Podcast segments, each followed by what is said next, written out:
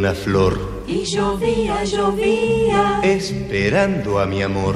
Y llovía, llovía. Presurosa la gente pasaba, corría y desierta quedó la ciudad pues llovía.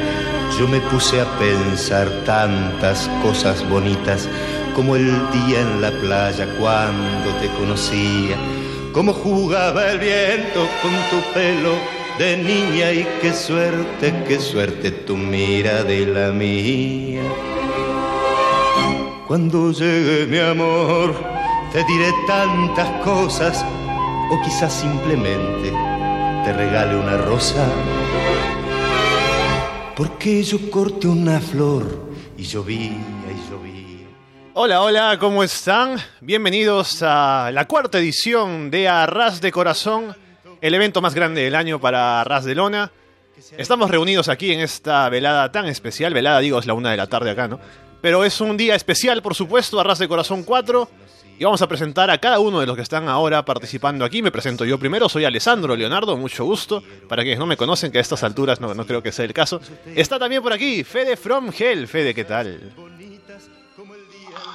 Hola, muy buena, estoy muy contento con la canción. No sabía que nos sorprendiste con Leonardo Fabio. Sí, sí, sí. Hoy corté una flor y llovía y llovía. Qué gran canción. No sabía que, que Leonardo Fabio era conocido por, por aquellos lados. Es- No, imagínate, mi abuelo era súper fan y a mí me, me crió con Leonardo Fabio. Uf, grandes, grandes canciones, ¿no? Como Ella ya me olvidó, fuiste mío un verano. Qué, qué, qué, qué alegría, ya empezamos muy bien con, con este tema de, de Leonardo Fabio y bueno, con mucho hype, la verdad, por, por todo lo que significa Arras de Corazón, por la película que estuvimos viendo finalmente Mm. después de, de ciertas polémicas y bueno, por compartir ¿no? con, con el Arras de Lona Universe este, este día tan especial. Tenemos por acá también a Gin Malcabar. Gin, ¿qué tal? Muy buenas, Alessandro. Muy buenas a todos que nos escuchan. Sí, una- un programa especial, otro programa de hecho en los que celebramos mejor, ¿no? Ese puntito de amor que necesitamos. Y no conocía la canción, pero me ha encantado, oye. Buena, buena elección. Eso es lo que me gusta cuando me ponen canciones así que no conozco, pero oye, muy buena. Por acá también está Capu. Capu, ¿cómo estás? Hola, muy buenas Alessandro, muy buenas a todo el Arras Universe. Muy bien, la verdad, encantado de estar otro año más por aquí. Como notaréis en mi voz, eh, hubo algún problema ayer, pero estoy bien, tranquilos. Está La todo previa correcto, de Arras de no Corazón pasado 4 nada. fue anoche, al parecer. Exactamente. Hay que, hacer, hay, hay que hacer anécdotas para Arras de Corazón 4 para poder contarlas. Así que hubo que salir un poco. No, y es más, Pero te nada, digo, esa voz así como un poco tomada, ¿no? Hace como... Sí. Tiene un efecto interesante para este tipo de temática. Un poco así como impostada, un poco me, gusta bastante, sí, pega mucho con arras de corazón. O sea, mm, creo que hice bien saliendo, voy a empezar a salir siempre, todos, los, todos los días que hay antes programa, porque, joder, así, a ver, parezco hasta profesional, es impresionante. Pero nada más, simplemente decir que mucho amor para todos, que estemos aquí para pasárnoslo bien, y bueno, pues para, para alguna cosilla más que otra que tenemos preparada. Así que poneros cómodos, sentaros, coged palomitas incluso, y sentaros a disfrutar del mejor evento del año. Y tenemos, por supuesto, también a Carlos Sánchez. Carlos, ¿qué tal?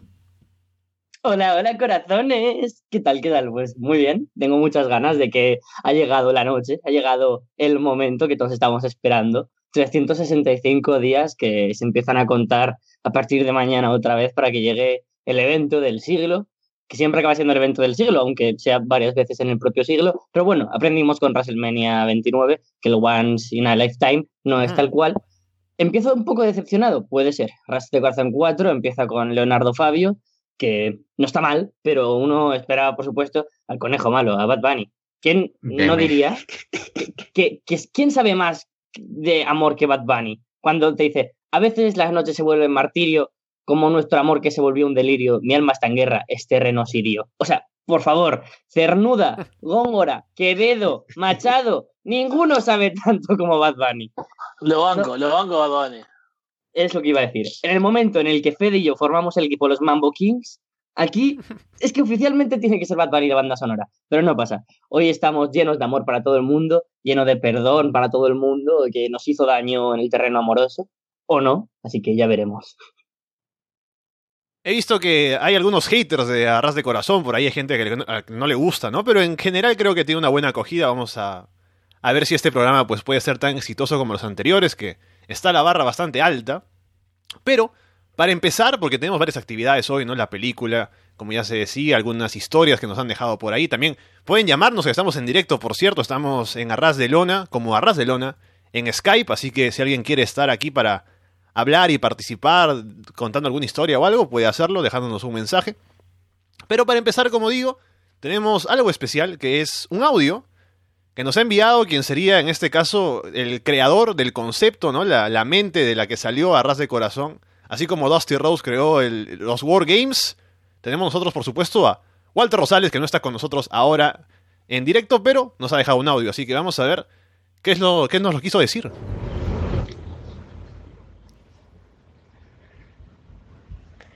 ¿Qué tal, gente de Arras de Lona?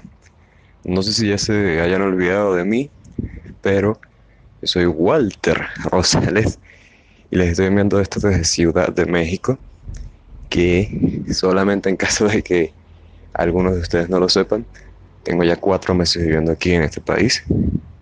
Hace cuatro meses que dejé Venezuela atrás y ya van cuatro meses que no participo de ninguna manera con la Barcelona, cosa que lamento muchísimo.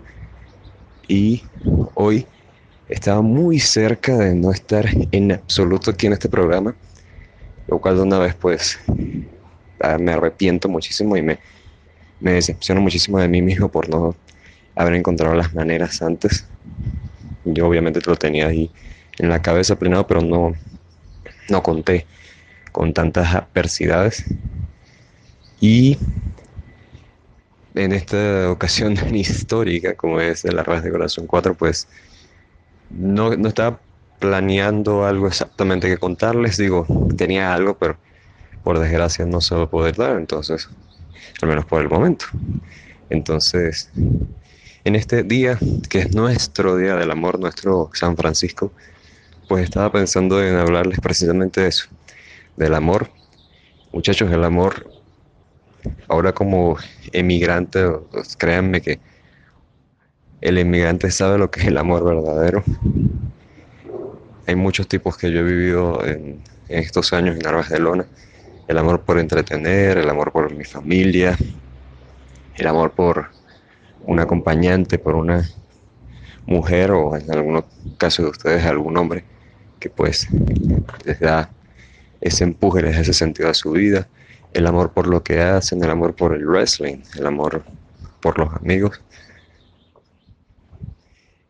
Sobre todo en estos días tan difíciles que, hemos tenido, al menos yo por mi parte, no digo, no, digo, no hace falta que, les comente todas las cosas que pasó en Venezuela, pero yo lo que espero es, muchachos, que en este Armas de Corazón 4 Obviamente espero que estén pasando bien y demás, pero sobre todo espero que recuerden que al fin y al cabo no lo hacemos solamente por la joda, sino que también es, un momento para nosotros recordar lo mucho que amamos esto, lo mucho que amamos compartir con ustedes, lo mucho que amamos a Ras de Lona, que nos apasiona esto del wrestling y que de mi parte personalmente espero que que todavía me tengan presente.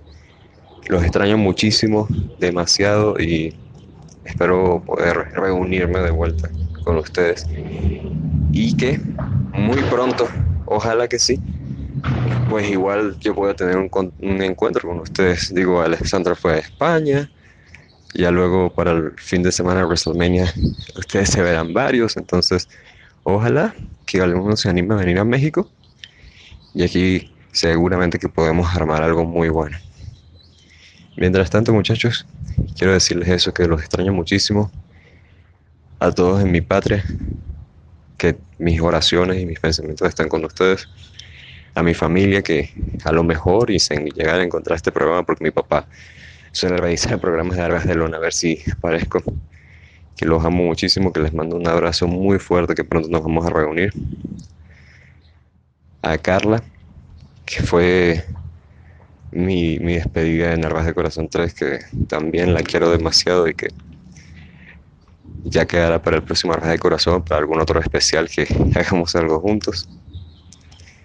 Y a todos ustedes, muchachos, que de verdad no espero, espero que esto no haya sido demasiado curso para ustedes.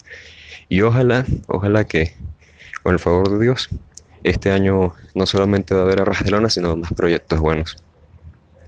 Los amo mucho y los extraño, muchachos. Así que yo soy Walter Rosales, a todos un abrazo y gracias por su atención. No, qué grande, qué grande, Walter. Qué bonito, qué bonito. Me he emocionado, ¿eh? Uf, qué, qué grande, ¿no? Tre- Tremendo Walter, abriendo su corazón completamente. Sabemos que es un hombre sensible y, y- y de muchas palabras. pero, pero tremendo, tremendo. Y aparte, bueno, hablando de muchas cosas que hemos hablado con él y demás, ¿no? Eh, se lo extraña, obviamente, en, en los directos, en los post eh, pay-per-view y, y demás. Y bueno, obviamente lo, lo recordamos, la gente obviamente lo recuerda, no ha pasado tanto tiempo, así que. por, o sea, para nosotros sí, porque realmente cuando, cuando alguien se, se extraña, no se hace falta, eh, parece que pasó mucho tiempo, pero no, la gente obviamente no lo ha olvidado y acá vamos a estar esperando que pueda seguir siendo parte de Arras de Lona, como, como lo es aún. Tenemos a alguien ya esperando para entrar aquí a la llamada, así que vamos a darle pase mientras tanto. Vamos a ver si entra ahora para hablar con nosotros. Voy preparando porque tengo historias aquí que ha mandado la gente por correo. Está Nehemías en la llamada, hola. Hola, ¿qué tal, gente de Ar- de Arras de Leona? Soy Nehemías de Chile y voy a explicar un poco de mi historia. Esta historia se la debo a Walter, ya que poco después del primer Arras de Corazón eh, lo conocí por mediante WhatsApp y le prometí que yo le conté esta historia. Estaba en mi último año preparatoria, ya saben, en primera universidad, y en ese entonces yo estaba con una amiga de infancia que, ya sabe, uno crece junto a ella y de repente tiene cosas. Llegó el momento, decidí hacer durante el último semestre y decidí contarle lo que sentía por ella. Por supuesto, eso fue como primer rechazo. Mm, Y lo gracioso sería que justamente un par de semanas después de que dije que, lo que sentía y me mandó a la mierda, es que fuimos a una casa abierta, una casa, la cual curiosamente estoy estudiando ahora, y resultó que a dos semanas me encontré con un con la prueba de embarazo y, y me dijo y dijo que cada 10 segundos quedé embarazada. ¿Qué? ¿Oye vos? Sí. Y resulta que el tipo que quedó embarazada, resulta que es un tipo que, debí decirlo antes, ese tip- típico, eh, se separaban, se volvía, se separaban, se volvía. Y lo peor fue, fue que desde entonces que nunca más le abro. ¿Pero, pero de cuánto tiempo hace de eso? ¿Cu- cu- ¿Ha tenido el crío? O sea, me está reventando la Ay, cabeza. Dios mío, Para que, completamente. tenga, mira, para que tenga idea, eso fue cuando yo tenía 18 y ahora tengo 24. ¡Ah, Dios, que tiene seis años el crío! ya anda, ya camina. It's alive. ¿Podemos llamar al niño? ¿Puede entrar a la llamada? Eh, porque- no, porque tendría que ir a la calle que está arriba mío. De hecho, mi vecina. Oh, Dios. Tenemos que entrevistar al niño, así como va a aparecer como Nicolás, ¿no? En ese WrestleMania. Podemos traerlo para una aparición especial. Ah, sí, y una cosa más. Eh, con el tema del amor, eh, yo que ustedes no buscaría fanfics, porque me enteré que existe un fanfic de Kota Ibuchi y TJP, al parecer en otra época del Cruise Classic, en la cual básicamente Kota usaba a TJP para olvidarse de Kenny Omega. hay, hay otro de Kota Ibuchi con Izuka, quien se retiró hace un par de días. Otra en una frase en que dice prácticamente que Saxo Junior se está follando la pared. No entiendo nada. La más bizarra es que su chico cara con Jay Briscoe ¿Qué? ¿Qué? ¿Por qué? Jay Brisco, Jay Brisco. Obviamente no, no, no, no, no, seguramente tengan déficit sexual ahí, no, no me cuadran ellos dos, ¿eh? Yo, yo me los imagino en, en- en un psicólogo de parejas, de estos de, es que no me funciona en la cama este señor, o sea.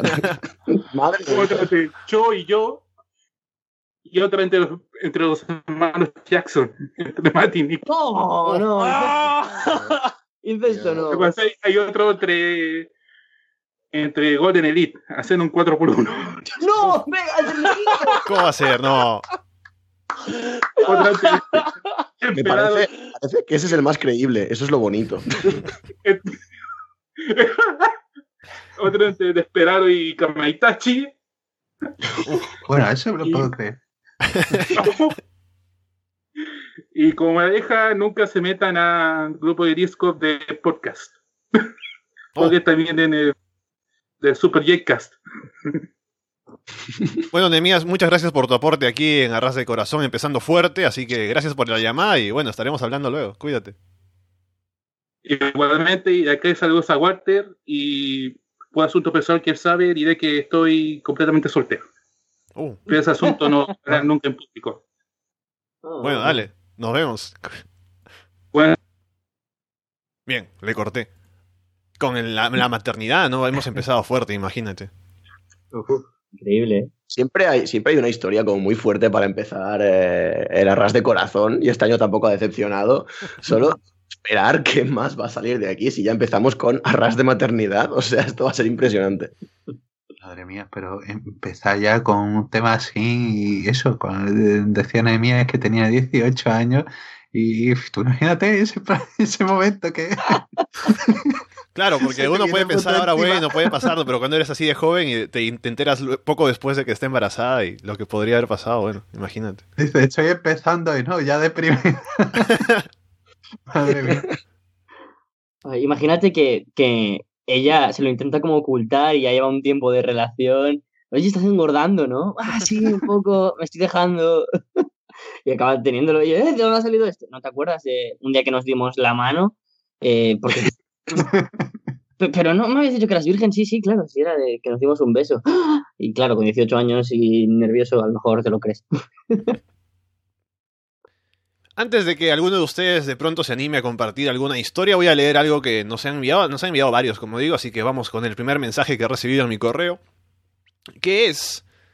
Mejor no digo de quién es, voy a leerlo porque acá mismo lo dice en su historia, dice... Buenas a todo el staff, les escribe desde el maravilloso mundo en 2022, su colaborador Fede From Heaven. Aún recuerdo a Ras de Corazón 4, qué horrible que fue todo, como nos gusta a todos, qué redundante, dice. Los años siguientes fue- fueron años de cambios para mí. Después de Arras de Corazón 4 me volví el top babyface de Arras de Lona. Fui al WrestleMania Weekend. Me encontré con Rich Laconi y con Alejandro. Lo que no esperaba es que Rich me tendiera una trampa y pasaría a ser el top heel de la empresa. Solo recuerdo cuando entró por la puerta del Madison Square Garden y al verle la cara me dio un golpe bajo como Nakamura a AJ Styles, o Daniel Bryan a AJ Styles, o Samoa Joe a AJ Styles, o AJ Styles a AJ Styles. Después de eso, con mi banda The Moors decidimos dedicarnos a otro estilo de música, el cual nos genere dinero para viajar por el mundo. Por eso decidimos hacer metal cristiano, y allí mi nombre cambiaría como John Morrison, dependiendo de la empresa en la que esté. También recuerdo cuando viajé a Argentina a ver un show, como siempre me gusta hacer, eh, y, me con- y conocí a una nueva pareja viendo lucha en vivo. Primero no lo podía creer. Le conté todo sobre mi pasión y lo que hago. Me mencionó que a Ras de Lona le parecía conocido, pero no sabía de dónde. Le pregunté su nombre. Andrea me dijo. Era la novia de mi ex amigo Capu. Capu decidió abandonar a Ras de Lona luego de que esa noticia saliera a la luz. Hoy no sabemos dónde es su paradero. Carlos, por, mientras tanto, sigue grabando Inbox, solo con su complejo de Bad Bunny. Yo, este año 2022, volveré a ir a WrestleMania con mi novia Andrea. Espero no cruzarme en ringside con Capu o Carlos, ya que me odian. Tengo una amiga, Julia, de México, que también irá, con una remera de Raven. Tengo un plan por si Capu o Carlos llegan a ir, debido a que quisieron intervenir en mi relación.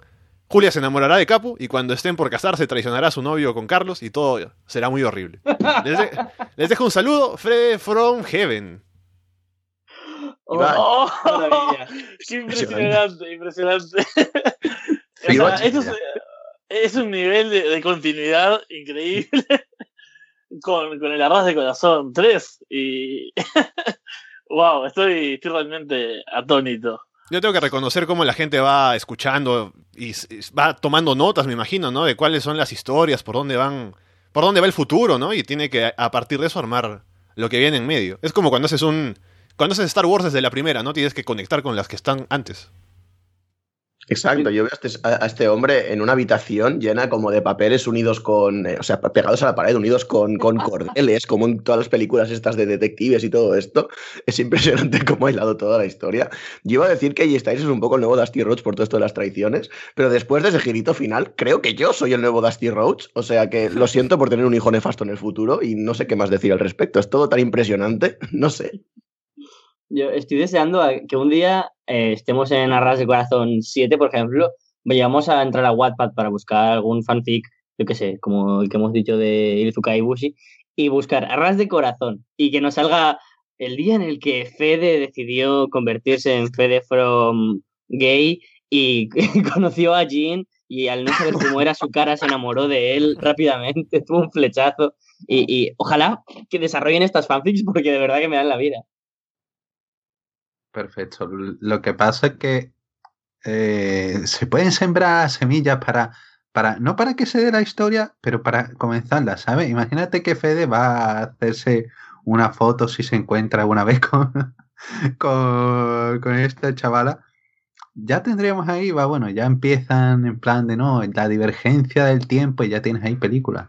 Ahí tiene basada en hechos reales. Yo, ahí hay filón para Netflix. Es, que yo estaba escuchando eh, Arras del Corazón 3 el otro día y recordaba, bueno, escuchaba la historia de, de, de Andrea y Capu, ¿no? Y que estaba en Argentina.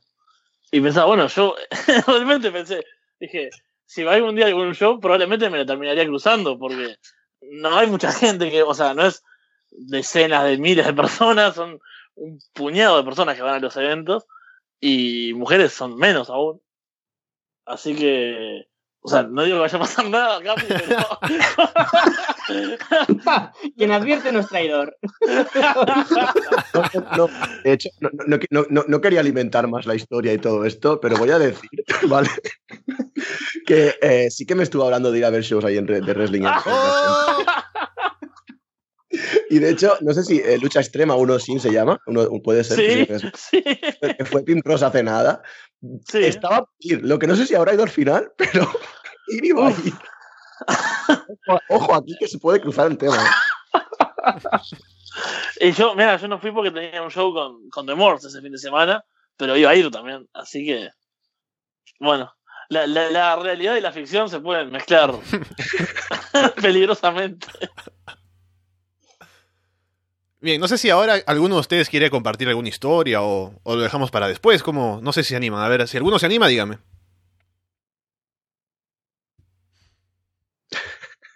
El silencio sepulcral ahí de golpe. Eso, eso anoto yo. Es que como siempre ve- vengo en calidad aquí como de guest host porque mi vida emocional y romántica es nula y yo todo lo que sé de amor es eh, por Bad Bunny, por Ozuna y, y por Nati Natasha. Entonces yo puedo ser una especie de consejero del amor, pero creo que si Fede en algún momento se anima a hablar de su experiencia en Tinder, eh, tendré que ampliar mi abanico a cómo lo que conozco del amor es mi Tinder tan vacío y tan lleno a la vez como mi corazón. Qué horrible, es que. Ah, ya me, me tiraste el fardo con esto. Eh, Porque para llegar a eso hay que como- pasar por otra cosa. Digo, lo del Tinder. Eh, claro, bueno, no, lo del Tinder es bastante. No hay, no hay demasiado que contar, entonces. No sé, no sé. Mm. Mm, A ver, lo que yo puedo hacer es ir contando algo mío que es bastante pequeño, no No es nada tan importante, pero me pareció curioso, así que les cuento qué me pasó el año pasado. Y es que eh, hubo un momento en que dije, ¿sabe qué? Voy a, voy a ponerme a dieta, no voy a hacer ejercicio, voy a volver a, Así como cuando Rey Misterio aparece en Royal Rumble, ¿no? Voy a volver un poco a, a- aparecer a cuando estaba en el mejor estado físico de mi carrera, ¿no?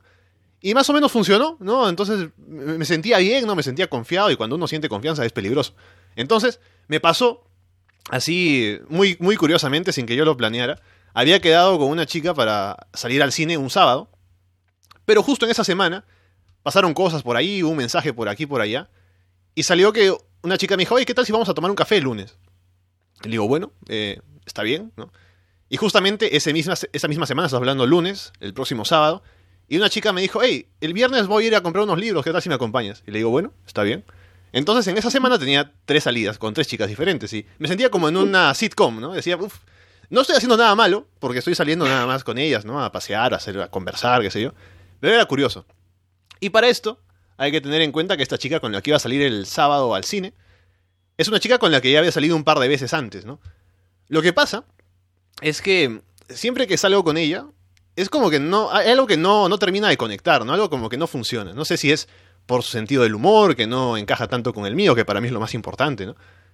Y no termina de funcionar, pero como es una chica así guapa, digo, quisiera intentar que funcione otra vez, ¿no? Es como, ponte eh, Roman Reigns, ¿no? Que dices, bueno, no funciona, pero ah, vamos a darle otro main event de WrestleMania, ¿no? De repente ahora sí sale. Entonces, por eso, otra vez decidí salir con ella. salí con Roman Reigns, ¿no? El sábado. Mientras tanto, el lunes, con la chica que fui a tomar el café, bien, ¿no? Divertida, ¿no? La pasamos bien. El viernes también con la otra chica, sí, bien. No, tan, no tanto como la del lunes, que la del lunes me la pasé mejor. Pero estuvo bien, ¿no? Ahí hubo un momento en el que di un paso hacia atrás porque dije, no quiero comprometerme mucho, porque todavía estoy evaluando mis opciones. Mira cómo estaba pensando, muy idiota yo. Y después, el sábado, salí nuevo con, de nuevo con Roman Reigns y estuvo mejor que las otras veces, pero tampoco fue tanto como la chica con la que había salido el lunes. Y dije, bueno, creo que voy a salir más con la chica del lunes. Entonces salí más con ella, pero al final no pasó demasiado, así que la historia no acaba. O sea, no tiene un final interesante, simplemente dejamos de vernos mucho. Pero lo que puedo decir como último punto, así entre nosotros, es que mañana voy a salir a almorzar con Roman Reigns otra vez. Excelente. No, no lo tenía Alessandro como todo un womanizer. es que ni siquiera me lo planteé, o sea, de pronto me encontré con esa situación. Igual Roman es Kofi Kingston en realidad, rollo. Ah, bueno, la top no está disponible, vamos a intentarlo de nuevo. A lo mejor se, pone over, ¿sabes? Y a lo mejor acaba resultando el, momento esperado. Pero no, al final volverá siempre al midcard y buscarás a nuevo Roman Reigns. Bien, entonces ah, voy, estoy viendo, creo que alguien quiere entrar aquí a, llamar. Vamos a ver si... Es, según veo el nombre, Cobrix. No sé si está bien pronunciado, si es otro nombre, pero ahí está. Hola. Hola, ¿qué tal, Alex? ¿Cómo estáis? Hey, ¿qué tal? Hola. ¿Qué tal? Mira, primero de nada tengo que pediros perdón a ti, a Fede, porque soy, soy Héctor, soy el que os, pidió, os encargó el podcast de Heroes of Wrestling. ¡Oh! Mil ¡Oh! Genial. Luego, llama para comentaros una historia que tiene relación con el Royal Rumble 2011. Oh, 2011. 2011. ¿Puede, ¿Puede haber otro niño de 8 años involucrado? Yo era, era un poquito más mayor. Acababa de ir a vivirme con mi novia. Llevábamos dos meses, no mucho más. Y no sé, creo que ya os ha pasado, porque lo, lo he escuchado en otro arras de corazón, que le pasa a más gente, que esta afición nuestra es como algo que da un poco de vergüenza en un principio, que cuesta contárselo a las chicas. Claro, es como, no sé, como decir, oye, pues me gusta chuparte los pies. No, eso quieres llevarlo con discreción. Y le fui soltando la idea, oye, pues, ¿viste la lucha libre alguna vez? Bueno, sí, me suena, Hulk Hogan, tal. No, no, no, Hulk Hogan ya olvídate de eso, nada. Hay un evento muy divertido, mira, podemos verlo en directo. Llamamos a mi hermano, ella no conocía a mi hermano tampoco. Eh, venga, lo hacemos. Partir en su casa, que yo me fui a vivir a su casa. Llegábamos, eh, cogemos de cenar, pizza, nacho, refrescos, cerveza, vamos. Empezamos a ver el evento, tuve que revisarlo porque ya no, no recordaba la cartelera, cartelera horrible. Eh, The derrotó a Randy Orton, y Torres a Natalia, mm. Michelle Maculalaria, va, al caso. Lo único que recuerdo bien es el combate propio Royal Rumble, que era aquel que recordaréis que era el que tenía 40 participantes. Uf. Sí, que lleno de jovers. Estaba repasando ahora Yoshitatsu, Husky Harris, JTG, la leyenda, David Otunga, Tyler Rex, Vladimir Kozlov, Mason Ryan, Horace Bagel, bueno, Diesel, bueno, bueno. Pero lo había ganado Alberto del Río. Claro, de aquella no sabíamos que era una persona horrible. y, celebramos muchísimo su victoria, aparte porque estaba Santino Varela ahí al final. Claro, había que, había que celebrar. Y ella resulta que le gustó. Con los años seguimos juntos, vimos, fuimos a Madrid a ver un live del WWE, luego vino aquí a La Coruña, que es donde somos, donde también vimos otro. Eh, cuando es así eventos importantes tipo WrestleMania intentamos verlos juntos y bueno, no nos asustó. De hecho, han pasado nueve años y ahora estamos casados, así que bueno, todo acabó bien. Oh, ¡Oh, qué bonito! qué grande. Jo. ¿En serio? Podemos decir ahora que algo positivo salió de Royal Rumble 2011, ¿no? A pesar de todo. Sí. Sí, sí, sí, sí, sí. Oh, es- estoy eh, compungido, emocionado y al borde de la lágrima fácil. Eh, estas cosas a mí me parecen muy bonitas porque compartir una afición, que más que una afición es una pasión para nosotros, es muy complicado, ¿no? Porque sí que es difícil encontrar a gente así aleatoriamente como para que tu pareja eh, incluso le guste. Ya no solo que lo comprenda, sino que te guste. Y joder, me parece de puta madre. Qué bien, aquí Desde en el chat luego, dicen ya por fin alguien top face en Arras de Corazón, ¿no? Que hay pocos. Hay muy pocos faces puros en Arras de Corazón. Hemos visto un montón de traiciones y un montón de cosas, pero desde luego estas cosas también pasan y es bonito que es bonito que se cuenten así, joder, que se cuenten. Me parece, me parece precioso y me parece que, joder, ojalá sean muchos años más. No al principio no sabía por dónde iba a tirar la historia, sinceramente. O sea, esto de en casa, mi hermano, no sé. Yo me, yo me olía una traición con triple turn por ahí por medio. pero- Yo estaba, yo estaba esperando el girito, eh, el momento en el que la historia pasa y digo, aquí esto está yendo demasiado bien. Pero bueno, bueno, mejor que haya ido a mí. Eh, No, no, no hubo plot twist. Ahora, si tenéis un niño o una niña, o, o tenéis ya alguno, No, no, todavía no. Vale, eh, nombres que os puedan gustar. Zack es muy bonito, yo lo recomiendo mucho, han salido muy buenos. Ryder, Sabor, mm, yo ahí te lo dejo. Benito, ¿no? Oh, Alberto Benito, no, sí. Alberto no, Alberto no. Mira, Ya- ya sabemos que Alberto es- ni del río ni nada, ninguna variación de esa. No está directamente relacionado con Garras de Corazón, pero otra historia de wrestling relacionada con Royal Rumble es en el 2014. Recordar, que- recordaréis que fue el último Royal Rumble que, que estuvo Punk.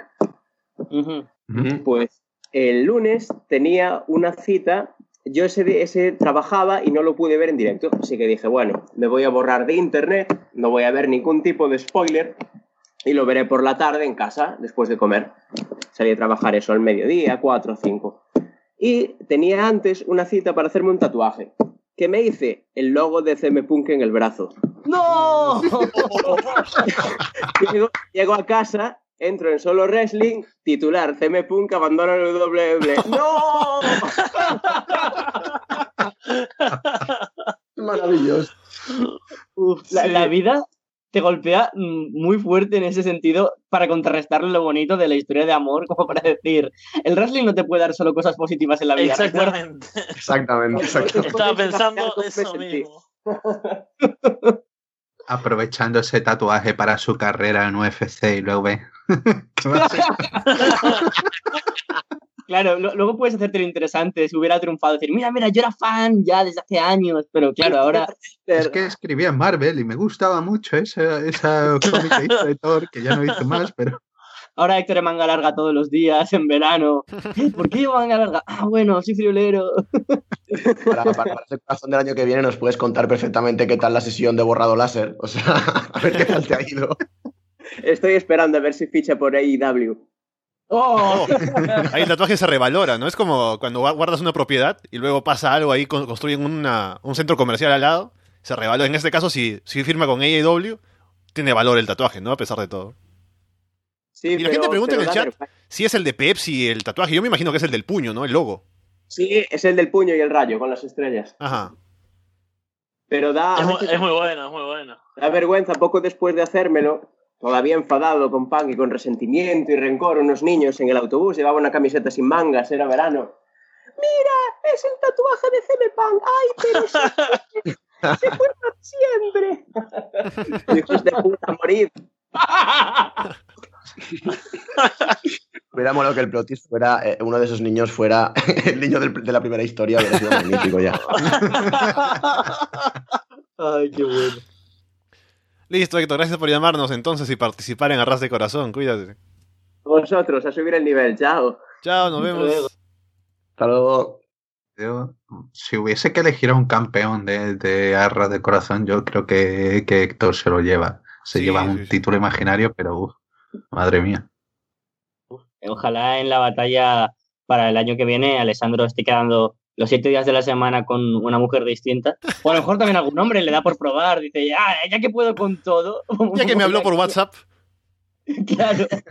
Voy a ampliar al máximo mi, mi espectro. Ah, sería divertido. Que por cierto, eh, la, o sea, uno, de, uno de los métodos por los que llegué ahí, en una situación en la que no, no estaba esperando llegar, es respondiendo historias de WhatsApp, historias de Instagram, ¿no? Ahí funciona. Así no te lo planteas, Sí. pero pasa, pasan cosas. Yo, yo ya sabéis que, que, o sea, vosotros como, como círculo mío, que yo Instagram soy una persona que soy más bipolar que, que nada y a lo mejor estoy ocho meses sin Instagram, que vuelvo, que no. Y, y claro, puse un tweet hace no mucho y dije, si vuelvo a Instagram es para ligar. Y bueno, el otro día me abrí Instagram otra vez, así que ahí lo dejo. pasalo, pasalo. Podemos aprovechar este momento tan, tan bonito e, e íntimo de, de redes y, y amor. Y si queréis puedo contar mi experiencia en Tinder. Dale. Por favor, por favor. Ahí Fede también No. puede aportar. Mm, Vale, eh, Tinder no sé si, si lo conoceréis, yo creo que todo el mundo lo conoce Around the World. Es como la, la máxima para ligar en cuanto a aplicaciones, que generalmente se tiene una visión como, como de tú solo quedas ahí para follar con la gente, pero no, yo confío en el amor. Aquí en Arras de Corazón ya sabemos que somos todos unos románticos y por eso nos gusta un deporte tan físico como es el wrestling para intentar igualar un poco esas dos cosas. Y, y claro, yo desde hace ya un tiempo que estoy soltero, entonces dije, ah, voy a abrirme Tinder, puede, puede ser divertido. Mm, básicamente, eh, uno tiene pues, pues, su foto, su descripción, intenta ponerse lo más guapo posible. Y, y, y, bueno, ves a chicas que te gustan y tú empiezas a dar likes, ¿vale? Y dices, ay, mira, estás muy guapa, ay, estás interesante, ay, esta mm, tiene gustos musicales en común. Tú te esperas, pues, que ellas piensen lo mismo de ti. Pero a lo mejor por cada 500 veces que pasas hacia la derecha y das like, tú recibes un like. No sé si a vosotros os pasa, pero, pero a, a, a mí por lo menos... Sí, sí, sí. Sí. Digo, joder, que, que- ¿cómo será Tinder, tío? Estará Leonardo DiCaprio en Tinder, estará solo gente guapa, ¿sabes? Como para que le puedo gustar a tan pocas mujeres, de verdad. Entonces, no pasa nada. Eh, es muy divertido porque de vez en cuando te notifica ahí, ah, has tenido un like, o espera, eh, tu match te está esperando. Y entras y ves que es una amiga que se ha hecho Tinder. Y dices, me cago en Dios. Ahora que, que, que tiene una oportunidad. Y yo hago un juego muy divertido que es el jugar al Tinder, que es a lo mejor poner eh, ubicación como a 40.000 kilómetros y empezar a dar likes a la gente a ver cuántas me dan, ¿sabes? De, en- eh, de retroacción, de a ver cuántos likes. Generalmente son muy pocos, pero es divertido para subirte la autoestima. Y, y bueno, un día estaba jugando al Tinder y dije, voy a ponerme hombres, a ver, a ver, a ver qué tal, a ver si tengo tirón entre los hombres. Y a los cinco minutos tuve un super like, que es como una notificación de que... ¡Pam! Oh, Y dije, oh Dios mío, Dios mío, esta es mi oportunidad, voy a ir a por los hombres. Y veo que también era un amigo. Y digo, hasta aquí, hasta aquí está mi, mi traición por, por, por todos lados. Pero creo que, que hay como tres situaciones que quiero destacar. Esto ha sido una especie de previa. L- La primera, voy a empezar por la más fuerte quizás, y es ese momento en el que tú estás en Tinder y te aparece tu ex. E- e- Ese, ese momento es precioso. Eso, eso es me ha pasado. es genial, ¿verdad? Es como, eh, te duele, pero no, porque tú también estás ahí, ¿no? Y, y dices, claro, si estamos aquí es por la misma razón, pero ya no estamos juntos por X en, la vida. Y ahí yo, no sé, me puse nervioso y le di super like. Rollo, ¡ah, mierda, qué he hecho! Entonces le di super like. Y, y- claro, ella, mm, supongo que, que también mi sentido del humor lo, lo controla bastante, la verdad, y me dio match. Y, y- entonces yo dije, ¿qué hago? ¿Qué hago? ¿Le, le hablo o no? Y le digo, ahora es cuando tenemos que empezar a conocernos y hablar, jajaja. Y nada, hablamos un rato, pero es muy tenso, porque ahora cuando me quiero actualizar el Tinder, rollo ponerme una descripción nueva, una foto en la que salgo más favorecido, eh, una canción que me identifica, eso se lo notifica a las personas con las que tienes más. Y es como un poco, ay, que me da miedo actualizármelo como ya- para que mi ex piense, ah, ya está ligando, ¿eh? Que Carlos, que, que travieso, que está aquí ligando. Entonces, es un poco tenso. Y ahora e- es muy divertido porque estoy hablando con, con una chica que, que no creo que llegue a nada, porque la verdad es que así es la vida. Últimamente estoy teniendo muchos matches y tengo autoestima muy alta en ese sentido. Quizás ha sido el corte de pelo, me ha sentado bastante bien. y estoy hablando con una chica y es muy divertido porque va a mi universidad y no sabéis lo horrible que es cruzarse con una persona que estás hablando por Tinder, rollo. Ah, si, si le saludas y un amigo te dice, ay, esta chica, ¿de qué la conoces? Es, ah, sí, bueno, un día coincidimos en un curso o algo así, porque es muy duro eh, hablar de, de Tinder porque te da como reparo, a mí por lo menos. Pero chicos, si pensáis que con Tinder se liga mucho, es mentira. Tengo como 57 matches más... Es mentira, es mentira. Es, es mentira total. 57 matches mm, donde, yo qué sé, no habré hablado con unas 40 mujeres y además ahora me ha salido una cosa que pensaba que solo le podía salir a mujeres y es que tengo como un botoncito amarillo que me dice que tengo 10 mujeres que me han dado me gusta esperándome. Yo, ¿qué? ¿Qué? Hay- Hay 10 a los que me han dicho que Hay sí. que pagar, No, no, Hay que pagar, claro, eso es lo que te iba a decir. Eso es súper frustrante. Claro, y es como, ¿qué, qué, qué? Pero, chicos, eh, no sé cuánto llevo en Tinder. Mm, A ver, también vo- voy por épocas, pero de manera activa podríamos sumar un año y no he quedado con nadie de Tinder. Así que es una mentira muy gorda. También me imagino que si tiene los abdominales de Finn Balor, burda. funciona un poco mejor. Sí, Sí. la- te sube la un poco. Eh, ah, es que Tinder es un tema que me, que me encanta, si, si me permiten ap- aportar un poco a, a lo que dijo Carlos. Eh, tengo un par de cosas. Eh, primero, sobre la ex, eh, tuve una relación hace un tiempo que era como esas cosas ahora como modernas que no son novios, pero como que es abierto y que no, y que en realidad es como todo muy así, incon- eh, que no sabes bien claro. es Como la película. Consistente, ahí va. Ajá. Somos mejores amigos. Y, y bueno, en, en un momento ya como que no estaba funcionando mucho y como bueno, está, seguimos en contacto, pero ya no, no hacemos nada, ya no tenemos un vínculo amoroso. Y había pasado, creo que un día de eso, y yo dije, bueno, eso me entiendes, pero más que nada como una especie de despecho, ¿no? Como esa cosa de, bueno, no me importa, voy a, Sí. Total, est- estoy, estoy bien. Y creo que la tercera que pasó era la, la, la chica en cuestión. Y fue como, pero ella no debe estar tan despechada como yo. O sea, ella lo debe estar haciendo porque está buscando otro tipo. Yo lo hago, de- yo lo hago desde la tristeza. O sea, yo lo hacía de, no me importa, me siento bien. Mentira, no me sentía bien. y, y como la tercera que veo ella, y obviamente lo cerré de- enseguida, ¿no? Dije, aparte me dio como también, como Carlos, me puse nervioso.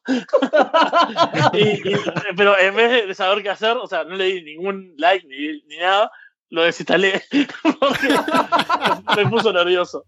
Cogiste el, el móvil y lo tiraste al agua. Y- ¡Ah!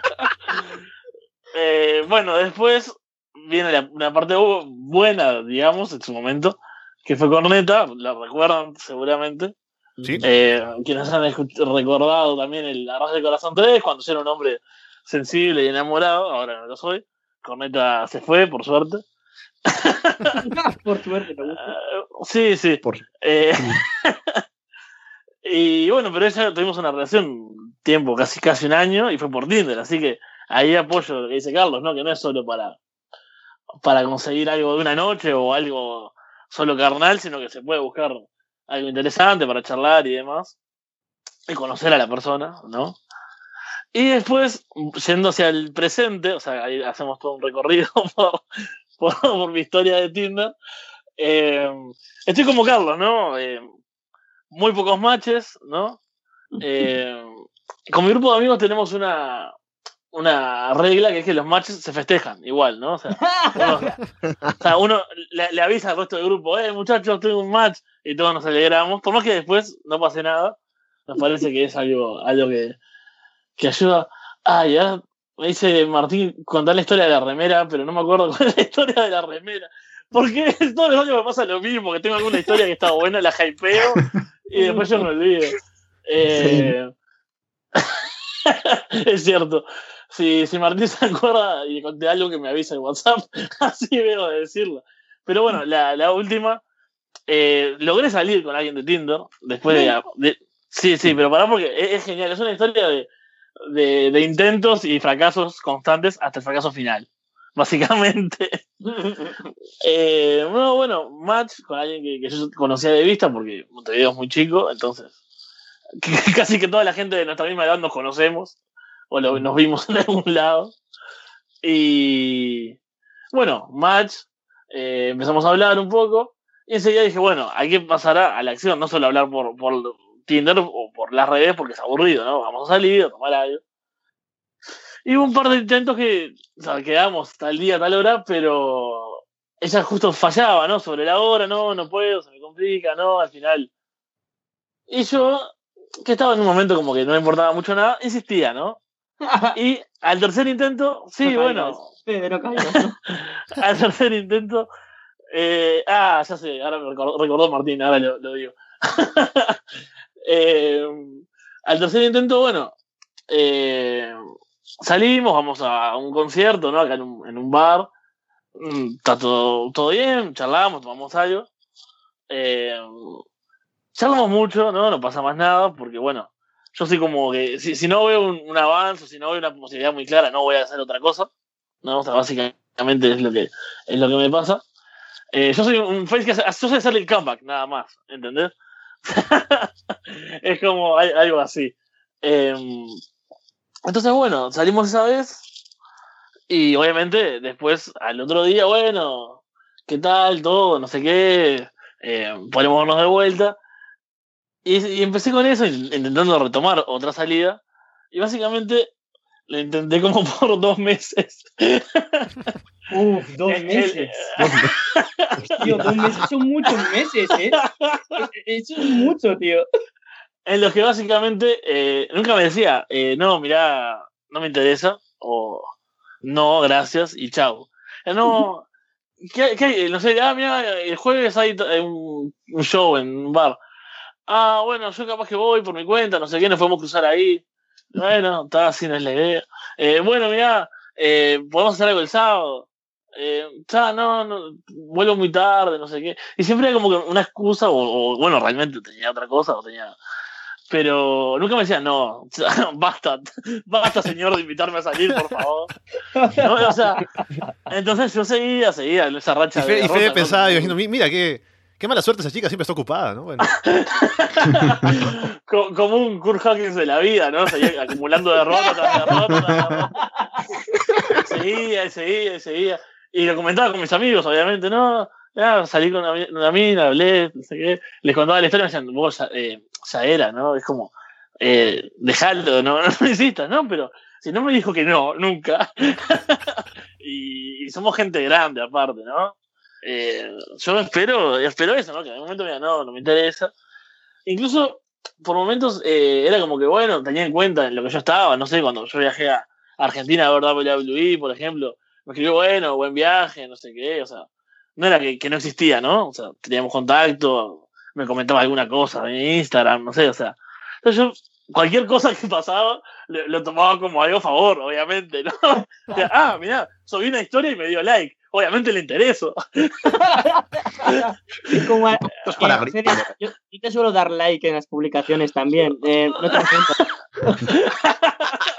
Últimamente estamos hablando mucho, Fede. Cuidado. Estamos hablando mucho, sí, sí. El problema es que estás lejos. si no me habrías dado más en Tinder.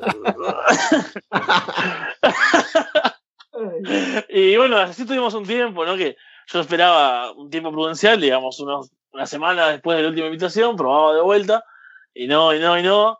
Así hasta que, bueno, finalmente dije, está bien, creo que todo el mundo tiene razón. Eh, tal vez no sea muy fructífero esto, y bueno, abandoné eh, los intentos y no hubo mucho más contacto después de eso. Y aprendí que hablar por Instagram, por historias, no, no era nada, nada de interés, porque volví a hablar alguna vez y quedó por esa. y bueno, después tuve otros matches que es raro, es como que hablas un rato de noche, pero bueno, de noche, pues justo tuve los matches de noche, y al otro día no me contestan más ni siquiera. Cierto, 100%. Pero tam- tampoco te hacen el unmatch, o sea, no es que te borren, dicen, bueno, no, este tipo era un imbécil, lo borro. Entonces quedan ahí en un limbo que vos decís, les vuelvo a hablar y me dejan ahí en visto. o- Es muy extraño el mundo Tinder. Yo creo que soy como una especie de, de persona que no lo entiende todavía. Y, y bueno, eso es parte de, de mi problema. Y habrá que saber jugarlo, como la bolsa de valores. Yo no, no me he metido a Tinder, ya, ya aprenderé más adelante. es- Como no ah, si necesitas, ahí salís todos los días entonces. Y no, lo último que lo que me decía Martín es para, para cerrar lo, lo, lo que fue la, la triste y horrible historia con, con Corneta. Eh, estaba anunciado el WWE Live en Montevideo, no sé si recuerdan, para diciembre del año pasado. Y yo había comprado entradas para los dos, Ringside fila 2, ¿no? Geniales entradas. Ujú. este, caras entradas. Y en un momento había eh, eh, una promo de camisetas y compré una camiseta que, que sabía que le había gustado, la de los The Litter of Worlds, ¿no? Cuando estaban Bray Wyatt y Matt Hardy juntos. Y bueno, la compré por adelantado, ¿no? Esperando. eh, es- eh, ella, nos- hacemos fecha de nuestra relación cerca de la- de- del show, entonces, eh, aparte del regalo, ¿no? Bueno, para que vaya al show también con la camiseta, etcétera, etcétera. Ella terminó conmigo antes de que hiciéramos fecha de, de noviazgo, antes del Uh. show, obviamente. Entonces yo cuando fuimos a, ese momento de, juntarse a hablar, eh, ya sabiendo que estaba todo terminado, ¿no? Ya es como ese último, bueno, sí, ¿qué pasó? No sé qué, etcétera, etcétera, adiós. Yo fui, perdón, me río por los comentarios, eh, un tipo prudente y racional, dije, está bien, le- probablemente a partir de hoy la odie, ¿no? Pero, ¿qué voy a hacer yo con una remera talle M de mujer de Bray Wyatt y Matt Hardy? Obviamente no voy a conocer una mina que le guste, porque aparte, entre el proceso de conocerla y regalar una camiseta, ya no iba a existir. Es más, ya no existía el tag team cuando yo tuve la camiseta. Entonces dije, ¿qué diablo voy a hacer con esto? Y fui, y con mucha resignación le dije, mira, te había comprado esto para regalarte dentro de un mes. Eh, bueno, no tengo otra cosa que hacer, así que toma. Y tuve que regalarle la maldita camiseta, a pesar de que, de que, bueno, que me estaba dejando, ¿no? Eso me hace pensar cómo será su relación, la relación de ella con la camiseta, ¿no? Si se la pondrá, si la habrá cortado para hacerla trapo, ¿no? No sé qué. ¿Qué- ¿Qué habrá pasado con esa camiseta? Encima de Delitos Sí, es, es una buena, una buena interrogante. Yo, yo, yo le compré un- unos calcetines de Harry Potter y, y nunca se los llegué a dar y ahora los uso yo, de hecho en pi- de pijama, rollo. Porque Oh. tampoco me gusta tanto Harry Potter, entonces como que me da vergüenza, pero son muy cómodos. Y, y Fede, si te sirve de consuelo en el sentido camisetil y textil, eh, me compré la camiseta de los Hype Bros y me pasó muy parecido a, a lo del primer oyente. Cuando me llegó ya no estaban los Hype Bros. Qué horrible. Yo tengo, yo tengo una mini historia sobre Tinder, mi única experiencia en Tinder. Si queréis la cuento ahora, si queréis por cerrar el bloque, si queréis la cuento en mi intervención después, como No, veáis. dale ahora, para, ya que estamos hablando de Tinder. Cerramos bloque de Tinder con esto, vale, vale. Pues yo me hice Tinder en una época en la que estaba con, con la moral bastante baja, rollo, guau, no sé, no me quiero, no sé qué, no sé cuántos.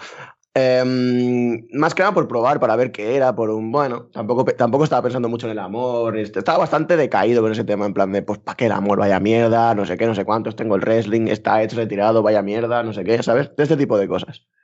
Y me hice Tinder, completé todo el perfil, el perfil, toda esta mierda, y empecé a dar likes a la gente que me gustaba por ahí, ¿no? De esto que vas deslizando, like, like, like, like, no like, no like, no like, no like, no like. Y a los 5 o 10 minutos, bueno, más, más 10 que 15, mi- más 10 que 5 minutos, me llegó el primer like de una tal Begoña. Eh, y fue como, o sea, eh, el primer match, perdón. Fue como, mi puta vida, ¿qué está pasando? Porque, o sea, esto no tenía que pasar, me esperaba que no me diesen absolutamente nada. Y me bloqueé un poco, fue como, "Ah, ah, ah, no puede ser. Eh, a los cinco minutos me llegó otro y al rato me llegó otro y fue como, vale, vale, ya está. No hablé con ninguna de las tres, no sé absolutamente nada de ninguna de las tres, me cerré Tinder, no lo he vuelto a instalar. Esa es toda mi historia. Vaya ligón eres. Y, y- y- y lo- eso es lo primero. Y lo segundo, eh, vosotros no lo sabéis, pero Capu vive en un pueblo de mierda, que ahí solo hay, yo qué sé, 40 personas. Hombre, pero el truco, el truco está básicamente en ampliar 80 kilómetros, o sea, era ¡Ah! una... Algo de ese palo. Claro, yo a veces para no sentirme tan mal conmigo mismo digo, ah, claro, no tengo matches porque tengo como la ubicación muy poca, ¿sabes? A 30, 40 kilómetros. Ahora ya, a ver, que tampoco me consuela mucho porque creo que es mentira el que sea por eso. Pero bueno, ahí está, yo, yo también me consuelo con ello.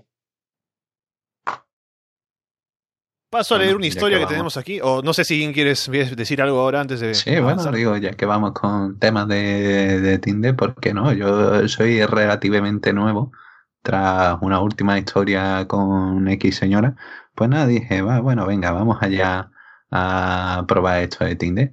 Y no está mal, no está mal, al menos sí, eso, cuando recibes ahí un match es como la felicidad, en plan de, oye, mira, ya me han alegrado el día. Pero ya digo, yo espero a ver si puedo tener algo más desarrollado para el próximo Arras de Corazón, pero básicamente la única experiencia que he tenido es empe- empezar a hablar con, con una chavala así. Y bueno, desde hace unos cuantos días pues dejó misteriosamente hablar conmigo y no sé absolutamente nada. Y uf, a saber, este momento acepto consejo de pasar, no pasar. Te acostumbrarás, te va a pasar otras 50 veces. Sí, sí, sí. Es el ciclo. Sí, sí. Eh, me pasa, no es broma, cada semana casi.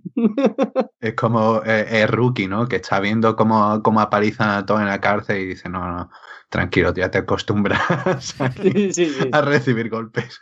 Al final acabas diciendo, bueno, qué sorpresa. Y, y a, y a veces es bueno hasta reírse de ello, en plan, cuando ya no te contesta, luego mandarle un ja, ja, ja, gracias, a mí también me gustó mucho. Alguna mierda así que, que se sienta mal, ¿no? Por lo que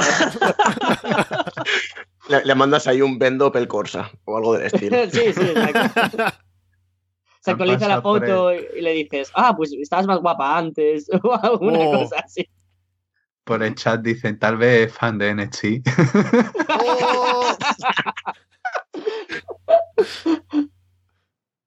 A ver, una historia que llegó al correo dice historia a nombre de El Cuervo.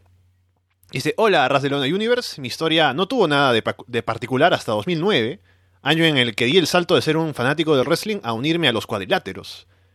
Nunca destaqué en promos ni en carisma y en el ring era poco más que la media. Trabajaba en una pequeña compañía local hecha por amigos donde me apodaban El Gigante, debido a que era el más alto y pesado del roster. Y a un estilo de- en ring idéntico al de André the Giant, al igual que él, también colaboré siempre como atracción secundaria y gané un campeonato pesado por un corto periodo de tiempo, aunque en mi caso la pérdida del campeonato fue por el canjeo de un maletín. La vida transcurría sin novedades entre grandes borracheras y espectáculos de wrestling en domingos de resaca, hasta que en 2012 conocí a una gimnasta que me robó el corazón. Sorprendentemente gustaba del wrestling y se ofreció a ayudarme con mi carrera. En apenas dos meses pasé de ser Andre the Giant a Bret Hart, no solo por el peso, sino por mi estilo dentro del ring dio un giro radical hasta las sumisiones y ella se encargaba de las promos. La unión salió tan bien que en los, años, que en los dos años siguientes sumé 15 campeonatos y trofeos a mi palmarés. Estaba en la cima de mi carrera cuando de la noche a la mañana me abandonó para unirse a un grupo feminista. Si en ese momento supiese de la existencia del podcast me habría unido al Misogynan Club de Fede. Pasé cinco meses luchando a ciegas donde la calidad de mis combates mejoró debido a la rabia que me consumía. Pero of nowhere, la fortuna me sonrió nuevamente enviándome a otra mujer, a la que podemos llamar Paige. Me complementaba igual o mejor que la anterior, pero para mi desgracia no gustaba de verme desmembrando rivales en el cuadrilátero, así que tras meses de negociaciones acordamos que lo dejaría y llevaría una existencia pacífica. Llegado el momento fui perdiendo todos mis campeonatos contra viejos amigos y nuevos talentos, tuve mi última lucha, di un discurso emotivo y cerré el telón. Durante los siguientes cuatro años, Viví tranquilo trazando planos del futuro y viviendo el wrestling como un, y viendo el wrestling como un fanático más. Pero los problemas volvieron. Tras una mala temporada de discusiones y reproches, ella realizó el Turn Hill, largándose con otro ex wrestler. Totalmente despedazado y sin ánimos, volvía a lo único que sabía hacer correctamente, luchar. Los años de retiro no me habían sentado mal y a los dos meses me pusieron en el main event por el campeonato mundial.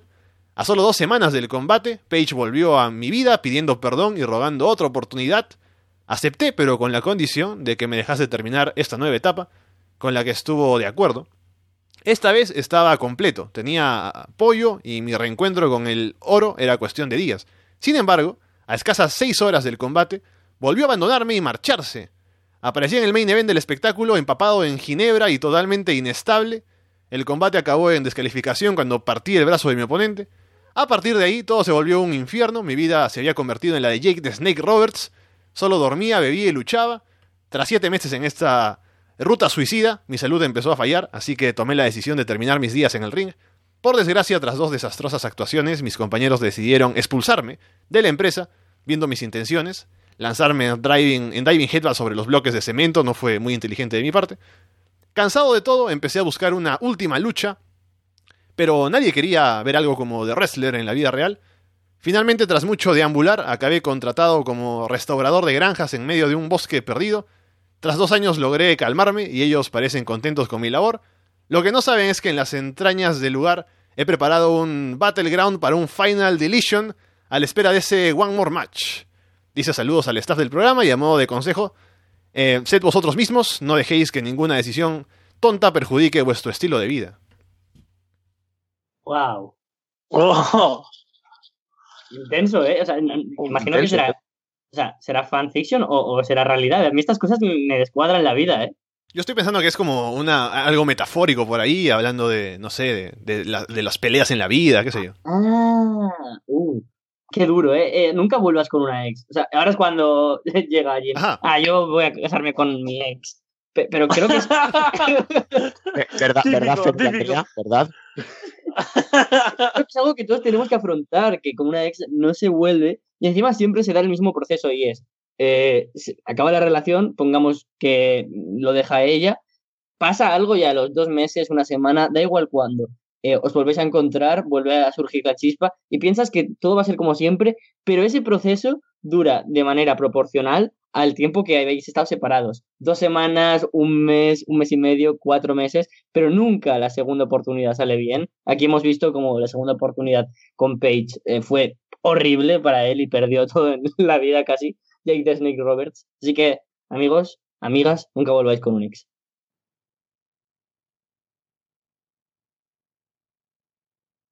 Ahí está entonces la moraleja de la historia. Mientras tanto, yo voy viendo qué más tenemos aquí para compartir entre los mensajes y eso. Aquí hay uno que, según parece, sería. ah, creo que es de Doctagon. Solo que no estoy seguro por el correo electrónico. Creo que sí es Doctagon. A ver, doctagon.bigdog.gmail.com. Así que debe ser Doctagon. Vamos a, a ver qué dice.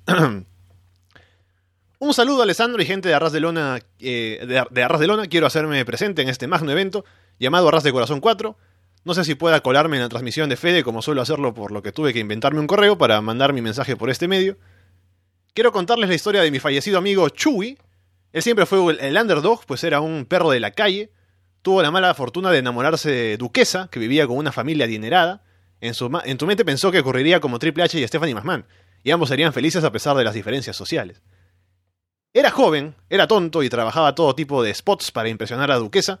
Sin embargo, el dueño de Duquesa dijo No chance in hell a esa relación y, cual Vince McMahon, vetó a Chewie de la compañía, consiguiéndole novio a su princesa para que olvidara a ese B-Plus player.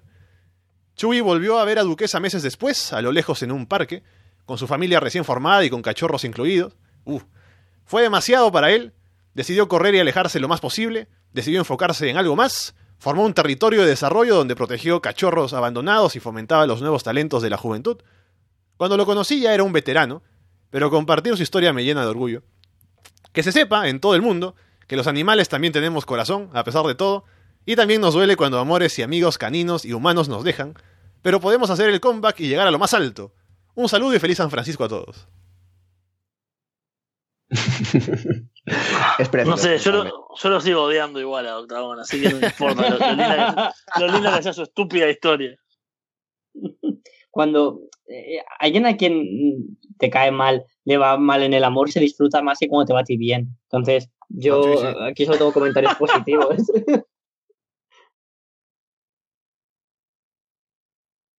A ver, ahora tenemos a alguien que quiere entrar a la llamada, así que vamos a ir con eso.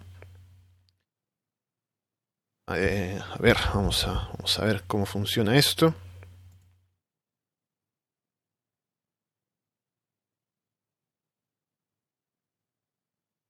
Veamos.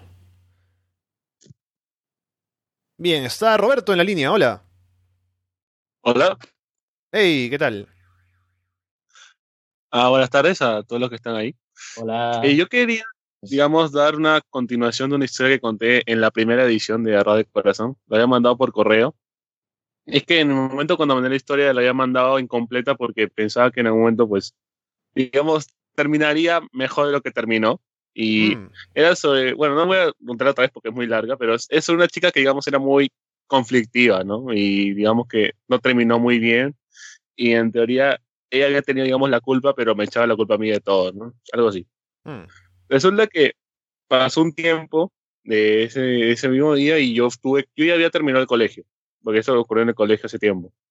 Yo regresé por motivos de otra cosa, porque yo ayudaba a un profesor que me caía muy bien, lo ayudé en, en un proyecto que tenía que hacer, y yo fui al colegio a ayudarlo, Resulta que ella todavía seguía por ahí porque faltaba un año para terminar, creo.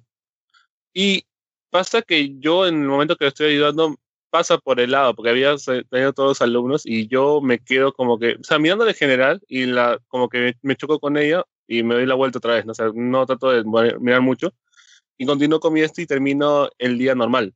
Llego a mi casa y me llega un mensaje en el que esta chica me dice que me estabas mirando, que qué pasó, que querías decirme algo, que, o sea, Mm. y me quedé muy, muy, muy extrañado porque yo no había intentado nada, no quería nada y le dije que no, no pasó nada, que no, nada. Y me comenzamos a hablar otra vez, pero de manera normal. Yo sabía que no quería nada y yo le dije, sí, podemos hablar, hay problema, podemos ser amigos, inclusive normal. Y dijo, ya, ya, normal, ¿no? Y empezó a hablarme y todo tranquilo hasta que llega un día en el que comete un error. No sé si lo hizo a propósito o no sé, pero comete un error muy tonto. Y es que yo siempre he pensado algo de las relaciones de amigos cuando de dos ex enamorados. ¿Qué es la única cosa que no deberías decirle directamente a tu ex? El nombre del otro. Exacto. Y me empieza, y me empieza a comentar tranquilamente, tranquilamente, ¿no? De que "Oh, me gusta este chico del mismo colegio, ¿no? Me gusta este chico, que tal cosa. Y yo como que, "Mm, ok, ok, no me interesa. O sea, no le decía que no me interesa, pero decía, ok. Y me preguntaba consejos, ¿no? ¿Qué, qué, qué toca hacer? Y yo, ok. Y era horrible, la experiencia era horrible. Porque a mí no me molestaba ser amigo de esa persona, porque bueno, era conflictiva y todo, pero era en sí buena persona, pero era fastidioso.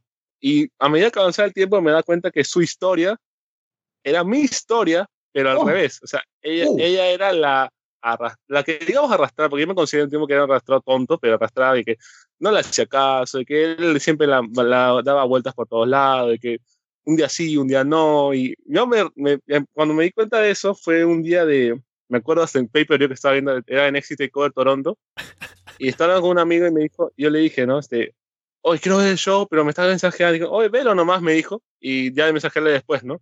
Y apagué el celular, terminé el show y me llegan un montón de mensajes de que, oye, ayúdame, que no me hace caso, que ta, ta, ta", y como que, uf, ya a ese momento me di cuenta, y ahí como que asumí, este soy yo, pero, o sea, y, a- y a partir de entonces le empecé a hablar directamente de que no me importaba, no quería ayudarla, porque no tengo por qué ayudarla, y se empezó a indignar, se molestó, y pa, o sea, llegó un día en el que supone que yo estaba, ya era, digamos, el tipo malo, y no sé, empezó a dejar de hablar y, digamos, en ese momento como que me sentí más tranquilo, ¿no?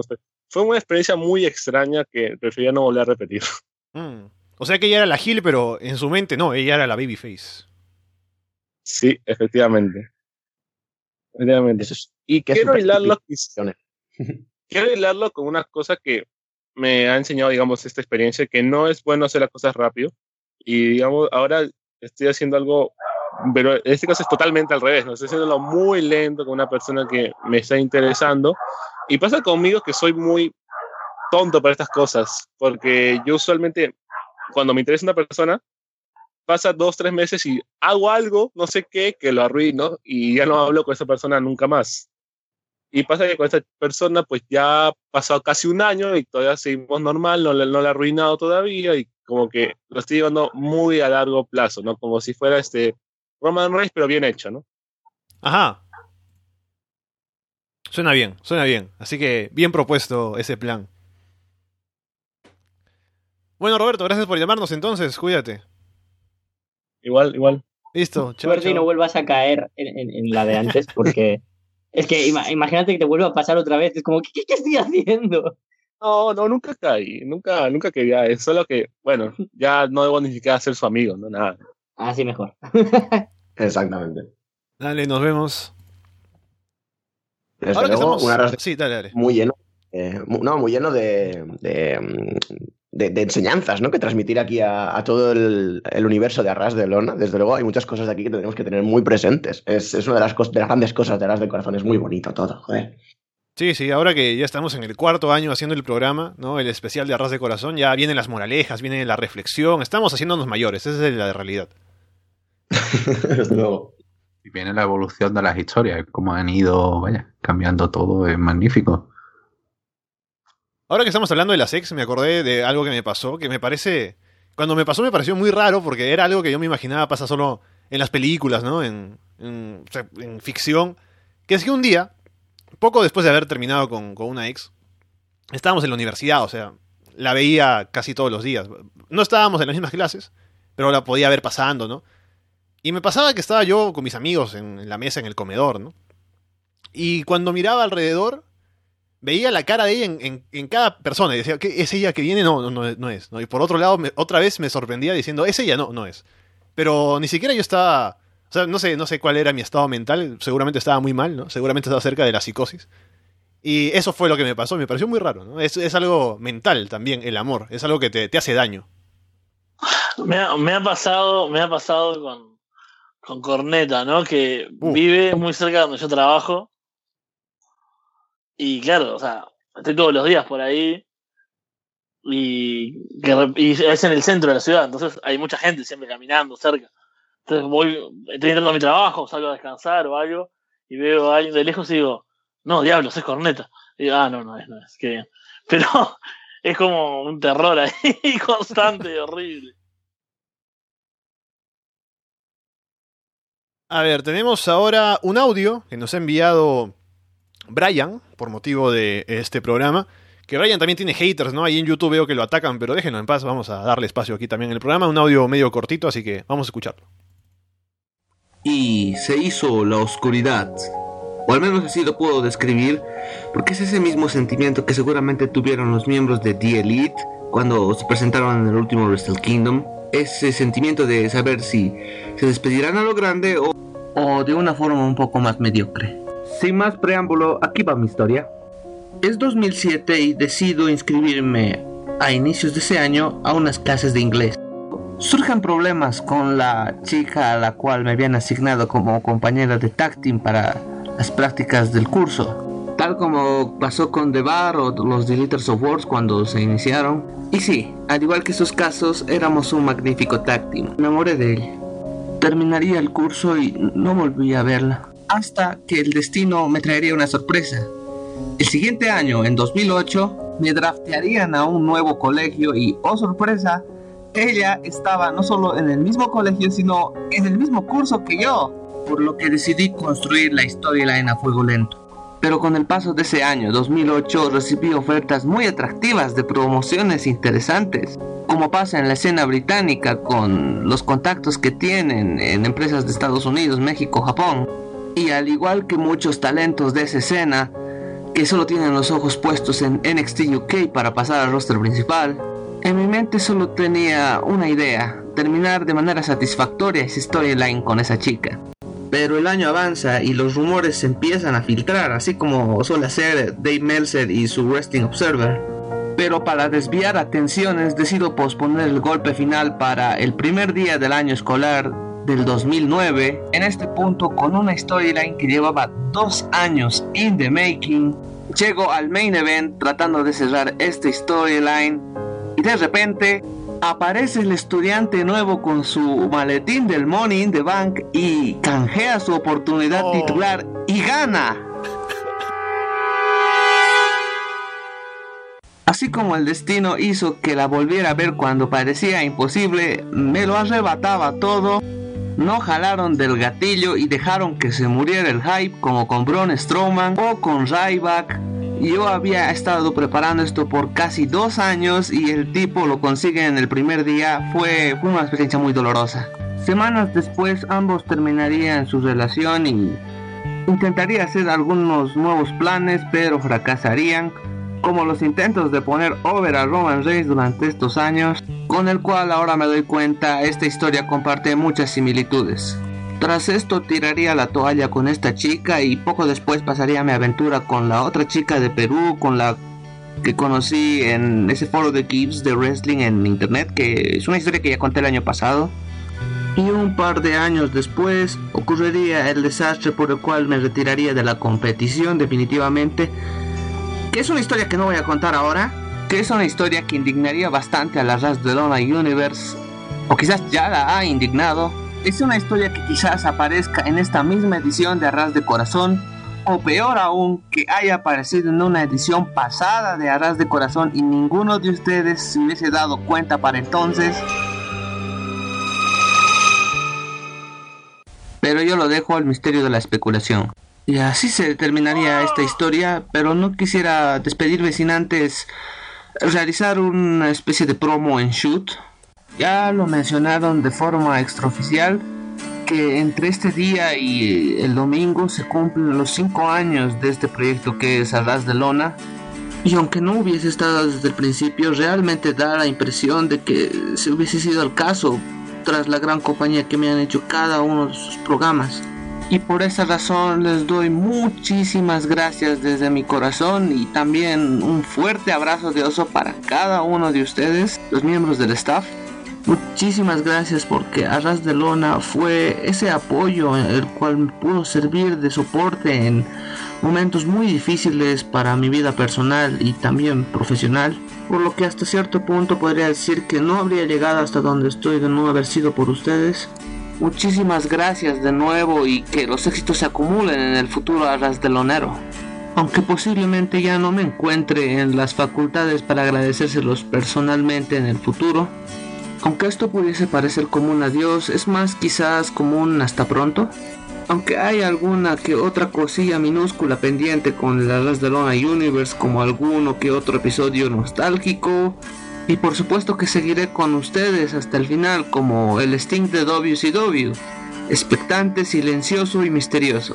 Y sin más que decir, me despido de ustedes con un Excelsior. Em, esta cosa sigue grabando, así que aprovecho para dar un último consejo. Em, chicos, chicas, no traten como un WrestleMania 7 a quien termine tratándoles como un barato Crown Jewel. ¡Oh!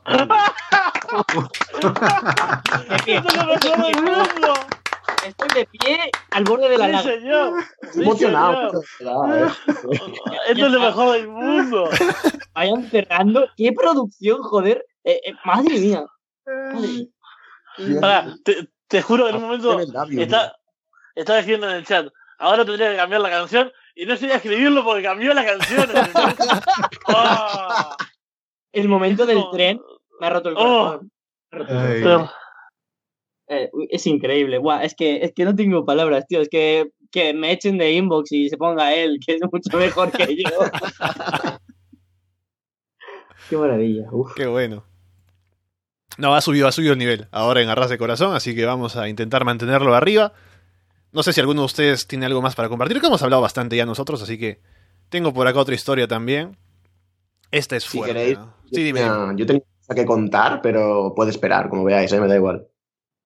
No, no, dale tú, porque estoy leyendo esto y es... Tengo que prepararme mentalmente para leer esto. Dale. Ay, Dios. Ay, Dios mío. vale. A ver, es un poco como... mm, Iba a contar la historia mala eh, este año, pero ya la conté el año pasado. No quiero, no quiero caer en eso otra vez. La verdad es que ahora mismo estoy más en San Francisco que nunca, estoy más en arras de corazón que nunca, desde, desde hace pff, prácticamente un par de ediciones. Em, porque venía de una época muy, muy jodida, venía de una época, como sabéis, el año pasado con lo de Andrea y todo esto. Este año también ha sido un vaivén completamente por todas partes. Ha sido, como he dicho antes, un poco de hacerme Tinder y dejarlo al minuto. ha sido de eh, no confiar en el amor, no confiar en absolutamente nada.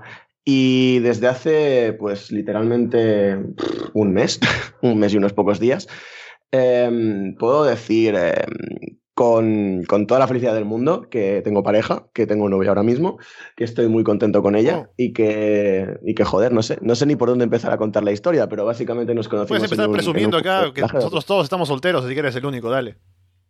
Cuélgale, cuélgale, cuélgale, que no la cuente, cuélgale, no la quiero escuchar. Colguemos, colguemos. Qué asco, amor. Uh. No, pero básicamente es eso. Nos conocimos en un, en un curso de doblaje en, en la universidad y no sé, no era algo que fuera a pasar, no era algo que, que realmente estuviese planeado, pero estoy muy, muy contento, estoy muy contento de que haya pasado, estoy muy contento de haber salido esa noche, ¿no? Para, de haber salido de fiesta con ella y de que todo pasase. Y nada, suelo decir que, que vamos a que empezamos a salir el día 14 de enero, o sea que el día 14 de febrero fue nuestro primer mes juntos. Oh, Lo pleno San celebramos, eh, Francisco. Exacto, el día de San Francisco, es maravilloso. Eh, lo celebramos viendo un documental sobre los crímenes de Franco, o sea que es bastante maravilloso. y, nada más, simplemente decir que, que Estoy muy contento de estar con ella. Ha empezado un poquillo a medio interesarse por el wrestling. Ya veremos dónde acaba todo esto. Veremos el año que viene en Arras de Corazón si incluso puede hacer ella misma un análisis de todo esto. Ya veremos todo, todo este rollo. ¿A dónde, a dónde acaba exactamente?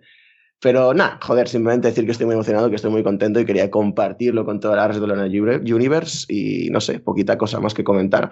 Eh, sé que a mí ya lo está escuchando, está haciendo como que estudia escuchando esto, así que Oh. te quiero mucho, Celia. Muchos besos. Oh, Y, Que te den por culo, hombre. Uno que Eso que-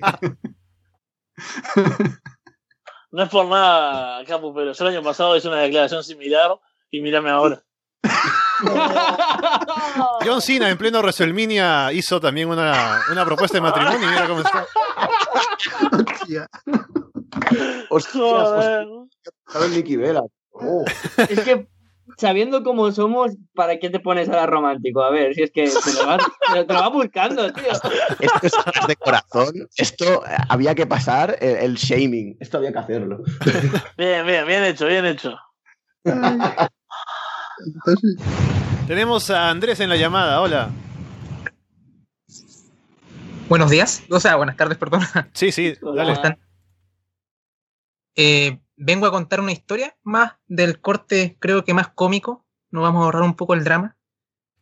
Eh, yo hace, hace un tiempo, ya hace unos años, estaba saliendo de una relación más o menos eh, difícil. Y ya estaba como en la época de, de empezar a salir con otras mujeres y todo eso. Mm. Y estaba en una fiesta. No pasó mucho en esa fiesta, pero hice como contacto visual con una chica pero esa chica estaba en una relación. De hecho, estaba con el, con el tipo ahí en el, en- en el mismo lugar de la fiesta. Así que básicamente no, no pasó nada en ese momento.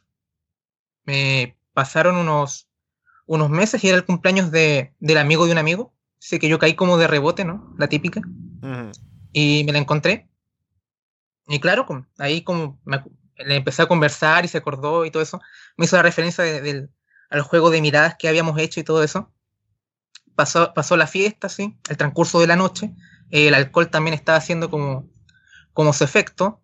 Y, y empezamos como a, a besarnos y ese tipo de cosas. Eh, eh, me la llevé al baño, ya estaba muy, ya Perdón. como que el alcohol ya había, había aumentado bastante de, de, había subido mucho el nivel de alcohol, así que um, empezamos como a, bueno, ir más allá. Y cuando estábamos, ya estaba ya como adentro, era como, bueno, ¿han visto esa escena de Superbad de McLovin que entró y dijo, oh, está adentro? Bueno, fue un poco así porque Mm. me interrumpió. Me interrumpieron apenas pasó eso, golpearon la puerta del baño. Y yo, bueno, claro, ella que estábamos con alcohol y ella quería que yo siguiera. y Yo no, no, no estaba muy. Yo la verdad, yo me esta- estaban golpeando la puerta del baño y yo no. no. Y yo como. y yo como tenía alcohol encima, yo pensaba que estaba haciendo esto muy, muy piola, muy escondido. Yo le dije, escóndete en la ducha, ¿no? Porque tiene esta cortina de la, de la ducha, así que ella se escondió en la, en la ducha. O sea, dentro de la. ¿Sí? Yo salí y dejé que el tipo entrara al baño, ¿no? Y de pronto me encuentro con ella como a los 15 minutos y me da una cachetada porque el tipo se puso a cagar dentro del, del baño. Dios mío, Dios mío. Y, y además, y además, este, eh, obviamente ya venía con alcohol encima, así que no fue, no fue, no fue menor ese, esa bomba, ¿no? Me imagino. Eh, pero lo bueno que después seguí con ella un par de semanas. Eh, aún así, después de eso. Pero ella estaba con otra persona, así que de ahí me, me, me, me remataron. Pero yo estaba ni ahí porque la quería, lamentablemente, yo estaba en, en otro plano, estaba buscando amor en eso. Así que esa sería la, la historia. Uf, uf, uf. Qué, qué gran, qué gran un giro historia. en el que le empieza a gustar que le caguen encima o algo así. No, bueno, Imagínate, imagínate que esto es fructífero y llegas a, te- a- llegas a, a casarte con esta, con esta chica y llegas a tener descendencia con ella y todo esto. Es una historia magnífica que contarle a tus hijos. O sea, es precioso. O a los nietos. de, de- de- no, de hecho, lo último que supe de ella que, que todavía sigue con el tipo, así que el tipo vive en la ignorancia de que no está con una, está con la tremenda Top Hill, ¿no? Así que eh, que la ignorancia es felicidad, así que esa sería la moraleja que, que dejaría esta historia, ¿verdad? Se le contará a sus nietos. Así que eh, eso sería. me despido, así que era dejar mi aporte más eh, para aligerar un poco los ambientes y el odio. Bueno, Andrés, muchas gracias. Ha Así sido un gran aporte, un gran aporte, de verdad. ok, adiós. Listo, nos vemos. Nos vemos. Qué grande. Ahora, eh, pensando en, en lo del alcohol, hay algo que no sé si, si compartir. Lo, lo digo, ya, pues no me importa, porque no voy a Uh. escuchar este programa. Oh. ¿Qué pasó? Vamos, vamos. Ahí viene la grande. Nos caen las caretas. Recuerdo, esto lo contamos en una ras de corazón, no sé si el primero o el segundo, pero es una chica que... eh, esa, esa chica que estábamos en una fiesta, recuerdo más o menos para ponerles el contexto de cuándo se mencionó, cuando me decía, hey, para, o sea, como para, como para tener una relación, ¿no? yo le digo, no, que como que estoy, ahora mismo he salido de otra relación, como que no siento, no me siento en capacidad de comprometerme, ¿no? Por no decirle que no, ¿no? Porque la chica en realidad no me atraía tanto. Pero esto lo hizo la primera vez en una fiesta que era en su casa, en su cumpleaños, y estaba ya, había bebido bastante. Entonces como que se me acerca, ¿no? Y, y estamos bailando y como que me besa, ¿no? Entonces yo, en ese momento le dije no, y como para alejarlo un poco, ¿no? Pero no pasó ah, mucho más. Después, al siguiente año, hubo otra vez otra fiesta igual en su casa, otra vez por su cumpleaños, y otra vez bebió mucho. Y me quería llevar a- hacia, hacia la cocina, ¿no? Y eh, yo, de nuevo, porque la chica es, que es, es un poquito fea. Entonces le dije, no, eh, no, es, eh, no, no, no, no, no, no me siento en capacidad. No, no sé qué le dije la segunda vez, pero no. Y eh, como estaba bastante mal, porque había habido bastante esa segunda vez, pronto tuvo que ir a su habitación, sus amigas la cuidaban, que estaba, estaba mal. Entonces otra vez me fui ese año pensando, bueno, esta chica eh, estaba mal, otra vez se me lanzó, qué sé yo. Y resulta que poco después me entero, porque para esto, entre ese primer año y el segundo, somos amigos, así que habíamos, alguna vez había ido por ahí a conversar con ella, me contaba de su, de su novio, ¿no? Que a veces las cosas no iban muy bien. Y poco después, habrá pasado un año, un poco más, desde esa segunda vez que, que hubo fiesta. Y me entero que se casa con su, con su novio, aquel con el que tenía problemas. Entonces se, se casan, ¿no? Y yo, por supuesto, como soy muy malicioso, ¿no? Le mando un mensaje por WhatsApp, ¡Hey, te casaste! ¡Felicitaciones! ¡Qué malo! Eh, no sé qué me ha gustado más, si el pequeño comentario por lo bajini de es que era un poco fea, creo que creo que ha sido lo mejor, o si siendo un poco fea que se ha casado. Eso da un, como un poco de esperanza Claro, por sí, lo sí, menos sí. al resto. También eso le puede sacar lo positivo, sí. Bien, entonces, a ver, ¿qué tenemos pendiente todavía? Como le decía, hay una historia aquí, que voy a hacer un esfuerzo grande para contarla. Porque, a ver, les digo todo lo que, lo que lleg- llega aquí en el correo. Dice, es de seguidor bequeriano. Y el título es El final definitivo a la storyline del desaparecido para Ras de Corazón 4. La gente que sigue Inbox sabrá de qué trata esto. A ver, ¿qué dice? Muchas gracias, señora. Mi nombre es Federico Schwarma y soy un mago con poderes espectrales, siervo de mi señor, el honorable, presidente de nuestra amada confederación, Cujulo, que no sé cómo se lee. Juez, señor Schwarma, puedo llamarlo Fede. Para efectos de dilucidar confusiones, exijo no hacerlo, pero bueno, vamos a, a lo que me compete. Mis argumentos por los cuales se demuestra mi inocencia en contra de aquellos cargos por de injuria por parte de la señorita Mónica Stroganov. Pero antes, déjenme explicar cómo funciona este mundo para los oyentes mortales de este audio. Desde mi primera aparición en el inbox del 14 de junio de, mil- de, 2010 de 1900 de 2017, me presenté ante quienes son mis testigos, quienes me confundieron con mi amigo y tocayo Federico García Lorca. Pero no sabría cómo se iba a desencadenar todo. Cuando mi mejor amigo, Carlos, otro aspirante a los cargos de Aurores, me traicionó. ¿Cómo lo explicaré ahora? No es el Carlos Sánchez de Inbox, aclaro, por si acaso. O tal vez sea una versión interdimensional de él. Tendrían que preguntarle si le gusta Bad Bunny para averiguarlo. Primero, sí, tu- tuve una relación sentimental con la acusada, la señorita Mónica Stroganov, en el instante del cual estaba en el Performance Center para convertirme en un auror de pleno derecho. Y en ese entonces, por alguna razón, fijamos el día de nuestro matrimonio, el día de mi cumpleaños. Ella estaba muy interesada a toda costa por ubicar ese evento en esa fecha. Y un día antes de mi boda me llegó una terrible noticia. Mi evaluación final para conseguir mi título caería el mismo día. Acordé con. Mónica posponer la boda, por unos minutos, hasta después del mismo examen. Mientras tanto, me presenté el día del examen en mi pleno cumpleaños, no observé a Carlos en ningún lado y no sabía por qué. Pero me concentré en terminar mi examen para llegar a mi boda. Termino mi examen, llego a mi boda y veo en el altar a Mónica con Carlos, mi mejor amigo, quienes terminan besándose sellando el nuevo stable. Fue la peor boda que vi, peor que la boda de Lita y Kane. Intenté suicidarme a continuación hasta que en un televisor vi que pasaba el pay-per-view Judgment Day 2005, donde estaba pasando un segmento muy parecido y le agarré gracia a la vida tras descubrir a mi nuevo amor, el wrestling, y también el humor negro.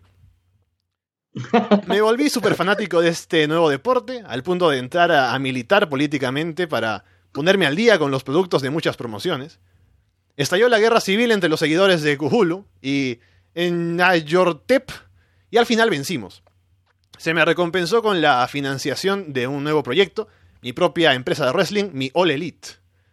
Mi empresa estaba teniendo éxito hasta que cierto conglomerado del Stroganov SRL adquirió los derechos de televisar WWE con una de sus cadenas subsidiarias de la Tierra, Fox creo que se llama. Y el producto creció exponencialmente, siendo los segmentos con mayor pico de audiencia, los gloriosos segmentos de Bailey Is Your Life, las hermanas de Lashley o el All Day, con sintonías de 10 millones de espectadores espectrales cada uno. Así es. ¿Creían ustedes los mortales que no había un motivo económico para estos segmentos que tanto detestan? El limbo es el mercado del wrestling más grande que hay. Un mercado que a Vince le parece más atractivo que la India, el Reino Unido o que Arabia Saudita.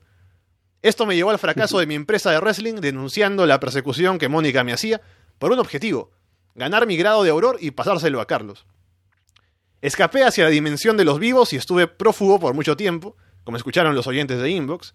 Me enviaron hasta un policía interdimensional y a la hermana de Mónica, Estefanía, pero aún sigo aferrándome a la tercera cuerda como un Royal Rumble, como en un Royal Rumble. Eso es todo cuanto tengo que decir. El juez dice, declaro al acusado inocente y como manda la ley, tiene derecho a elegir una nueva identidad en el mundo de los vivos. ¿Cuál escoge? Un nombre estúpido que no levante sospechas, algo tan raro como Cassius Ono o Eric Bugenhagen. Entonces le asigno el nombre Rob Patronio. Al igual que los que mencionó, debutará en NXT algún día. Wow, Uh, hubiera- eh, maravilloso. Que hubiese sido verá llorado con eso.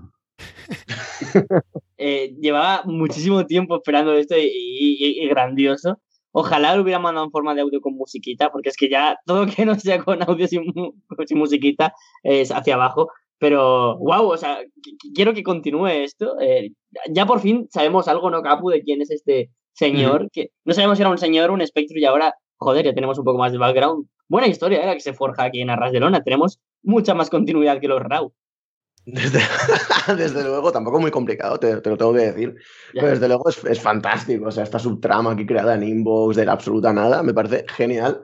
Y a esperar a escuchar más cosas de este, de este buen hombre en el futuro. Esperemos que ahí se, se siga manteniendo la tercera cuerda y consiga la victoria del Royal Rumble al final. Está, es- está ahí, está ahí, lo va a conseguir. Molaría que eso, todo fuera un alter ego de Walter, que es mentira, que el desaparecido es desde allí. Y, y él no, qui- no quiere admitirlo que en realidad le gusta Inbox. y está celoso y se está creando estas subtramas. Es bonito saber también que al final no se ha hecho un tour heel, o sea que está todo Joder, maravilloso. Estaba pasando fatal, ¿eh? Lo estaba pasando fatal. Cuando, cuando he dicho, Carlos no es el de Inbox, he dicho, uff, ya está, ya está. Esta historia ya no va sobre mí y me he puesto cómodo, me he tirado hacia atrás y, y muy contento. A ver, nos escribe Renzo Amore. Dice Alessandro, ¿qué tal? Otro. Oh, fuera. Otro clásico. Espero aún quede un pequeño espacio para participar en Arras de Corazón 4. Quería hacer una pequeña edición express de Inbox con dos preguntas. Primero, ¿cómo comenzó su amistad y el proyecto de Arras de Lona? Y después, si habría un torneo de parejas de wrestling en la vida real, ¿quién sería la pareja ganadora y la peor? Valen todas las parejas menos Corey Graves y Carmela. A ver, primero vamos con la, la de Arras de Lona, cómo empezó. Que ya se ha contado, no lo he contado en el mismo pro- o sea, en este mismo programa, lo he contado en otros, cuando me preguntan, ¿no? Cómo salió Arras de Lona. Fue solo que se me ocurrió, hey, hagamos un. ¿Por qué no hacemos un podcast? Hay, eh, no hay un podcast en español donde se revisten shows, que esa era la idea, ¿no? Eh, de revisar eventos grandes y eso. Y dije, obviamente no puedo hacerlo solo, así que voy a hablar con alguien más para hacerlo. Y recurría a la gente que conocía de Solo Wrestling, como primero estaba Adrián, ¿no? Que estaba por ahí, estaba después Fede también, que, estaba ahí recién. Fue cuando nos conocimos, solo por el proyecto del podcast. No, no, había hablado jamás con Fede, creo. Pero ahí le, le hablé, ¿no? Quedamos para, para grabar y de ahí después Walter también. Y eventualmente con Carlos, recordando que hablábamos de Impact y eventualmente Capu para cuando se hizo el proyecto anual. Y con Gin también para hablar de Japón. Primero estuvo Nathan Hardy para hablar de Japón, luego metimos a Gin también. Porque Gin estaba con, con puro talk, ya me acordé. Entonces con Gin fue primero y luego con Nathan también. Así que ahí fuimos sumándonos solo como iba creciendo el proyecto. Es- esa es la historia. Yo recuerdo así como, como punto, cuando al final acabó entrando Gin y acabó Nathan al principio, creo que también estaba aquí, ¿no? Como dices. Yo recuerdo de estar eh, fanboyando un poco, porque escuchaba Puro Talk antes y esos podcasts de seis horas kilométricos de Puro Talk, era como, era como súper divertido ver que están integrados en Arras de Lona. O sea que ha sido todo muy bonito, la verdad. Todo, todo ha sido precioso. Estoy, estoy muy happy hoy. Aquella época caótica en la que analizábamos toda la, todo ese proceso raro en el que estuvo el Japan en 2013. Sí, la verdad que muchos recuerdos. Yo recuerdo eso que empezó, que Alessandro eh, comentó y creo que fue, sí, creo que fue Alessandro y luego Neiza me comentó, no, mira, eh, Alessandro, este chaval quiere hacer esto, quiere hacer un programa sobre New Japan y ahí empezamos. Yo, recuerdo que, que la fanbase de Impact en, en español se reducía a Alessandro y a mí, a, a nivel por lo menos mediático. Y, y una vez cuando, buah, es que de esto los, los más viejunos nos acordaremos, no de, en cuanto a edad, sino a de consultar solo wrestling, tenía una sección super guay en la que Alessandro, los, los Impacts, los, Sí. eh, se llamaba- eh, eh, era buenísimo, entonces los analizaba y ponía chistes. Yo me reía mucho porque son cosas que yo también pensaba, rollo, aparece Wes Beisco y a lo mejor decía, me cago en Dios, o cosas así. Finisher, finisher número 5 de Bobby Roode. Sí, sí, sí, era, era muy bueno. Y re- recuerdo que un día dijo por Twitter, esta semana no voy a poder hacerlo. Y yo como un fan, que, que, que eso que sería 2013, 2012, yo allí, que pues no sé qué tendría, pues 14 o 15 años le dije, eh, lo hago yo, esto no puede morir. Y, y claro, ahí empezó nuestra, nuestra amistad. Y es muy bonito porque en realidad eh, yo, yo no tenía ni puta idea de, de nada en la vida, era un crío, sigo siéndolo, pero, pero mucho más. Y siempre lo pienso que, que claro, han pasado cinco años, yo tenía 15 años cuando empecé en Arras de Lona. Eh, Sabéis que podría denunciaros, ¿no? Es un hobby, es un hobby nada más. Explotación infantil. ¿Quién no ha hablado? Fede no ha hablado, no quiere, no quiere decir nada de su experiencia en Arras de Luna. No, es que eh, mi memoria, ¿saben cómo es mi memoria? O sea, no, me- no tengo, no me acuerdo bien cómo, cómo empezamos. Ni, o sea, creo que al principio estaban los, solo los, los post pay per view y después tuvimos la, la época de, bueno, la, la gran época de post raw que ahí, aún me acuerdo, eso sí me acuerdo bastante de, de cuando hicimos el cambio, ¿no? A, a los shows semanales, Sí. que había todos los días un, una raza de lana diferente, ¿no? Y fue, o sea, Eh. en ese momento fue cuando. Porque los podcasts creo que ese, esa etapa de hacerlos tan seguido fue la que nos sirvió como para. Fue como un entrenamiento intensivo, ¿no? De ahí salimos sabiendo más Sí. cómo manejar el- el- los tiempos y las cosas en los podcasts. Fue como nuestro, nuestra cámara del tiempo para entrenar a, a ser podcasters. Sí, sí, sí, ese bueno, fue un- una gran época que aparte a, a mí se me hacía, o sea, era como, como suele pasar en, en los shows de los domingos, ¿no? Estoy cubriendo para, para Solo Wrestling el, el show y después siempre estaba como esa, esa motivación extra, ¿no? De, de soportar y, tolerar el show, que era hacer el de lona, siempre funcionaba para eso, ¿no? Como, bueno, había algo eh, que me hacía tener atención, ¿no? O sea, que estar eh, bien mirando lo que hacía y lo que pasaba más allá de, de reportarlo, nada más. Tú piensas que, que tú has tenido que vivir la época de post-row, pero yo tenía que analizar 205 Live en sus inicios, teníamos que ver NXT cada semana, cuando eso era una porquería, no como ahora, Jin, y Impact en 2016 y 2017, y no sé cuántas veces se comentó en Inbox, digo en Inbox o en Florida Vice. Mm, Yo creo que no se va a morir, pero, pero está mal, está mal, ¿eh? También recordar, por supuesto, a la gente que estuvo, como los dos Adrianes, lo, eh, Chava, Cami, que también estuvieron un tiempo en el podcast, así que saludos para ellos, no sé si nos escucharán. Creo que Cami sí puso ahí un, retweet, un like ahora último para Ras de Corazón. Pero bueno, ¿dónde estarán? Espero que les vaya bien. Con Alejandro, que tampoco, que bueno, que como ya sabéis, ha dejado el podcast. Nada, es broma, es broma. Pero es un traidor. A ver, la otra pregunta era parejas en el wrestling. Parejas, pero hablando de parejas de la vida real. Como por ejemplo, Mm. no sé. ah, pienso Jimmy Uso y Naomi. De pronto Johnny Gargano y Candice LeRae. No sé si alguna otra. Pero si tengo que poner candidatas como para ganar un torneo. No sé si. A ver, ¿qué hice? Eh, Exactamente lo que hice es. Si hubiera un torneo de parejas de wrestling en la vida real, ¿quién sería la pareja ganadora? ¿Y cuál sería la peor? Esto- Me imagino estábamos hablando de cuál te parece que es la pareja más bonita, ¿no? La que los ves ahí, Ajá. son bonita pareja, funcionan bien, ¿no? Y la que dices, no, que se separen, malditos. Puedes elegir Jimmy Uso y Naomi y luego en peor pareja Jimmy Uso, Naomi y el coche. Y la, la ley. Excelente. que me muero. Uf, qué maravilla. Pero ah, al menos yo eh, eh, pondría mejor pareja. Joder, es que hay muchas hay muchas historias así bonitas de, en cuanto a amor de Wrestling. La más reciente, bueno, con la que me quedo es Yoshi Isauto, que es un luchador de Big Japan de Deathmatch, vamos, es un más o menos joven. Y va bueno, es bonito que anunció así de pronto que se había casado con Risa Sera. Y Uto, pues, no es especialmente agraciado. Y ahí está, con Risa Sera, que es una chavala muy guapa, también hace Deathmatch y me parece una pareja, una pareja perfecta y ahí para ganar. Pero un momento, que están diciendo que están saliendo Charlotte y Andrade, ¿eso es verdad? Eso lo leí ayer. Han comentado, está ahí el Ah. rumor. Eh, Andrade puso un tweet de que era enviado desde Charlotte, eh, desde, la, de la ciudad de Charlotte, y eh, claro, la, la gente pues empezó a llamar con las bromas, en plan de, ah, bueno, Ah. resulta que la sombra pues está con, el- la, con la hija de Ric Flair, el mundo es un pañuelo. Yo sé cuál es la, la peor, la, la que perdería. Y la acaban de nombrar, ¿no? Zack Ryder y Chelsea Green. No, no, no, venga ya, venga ya, no. Uf, es que Sobre todo por, por el componente masculino, ¿no? te mato.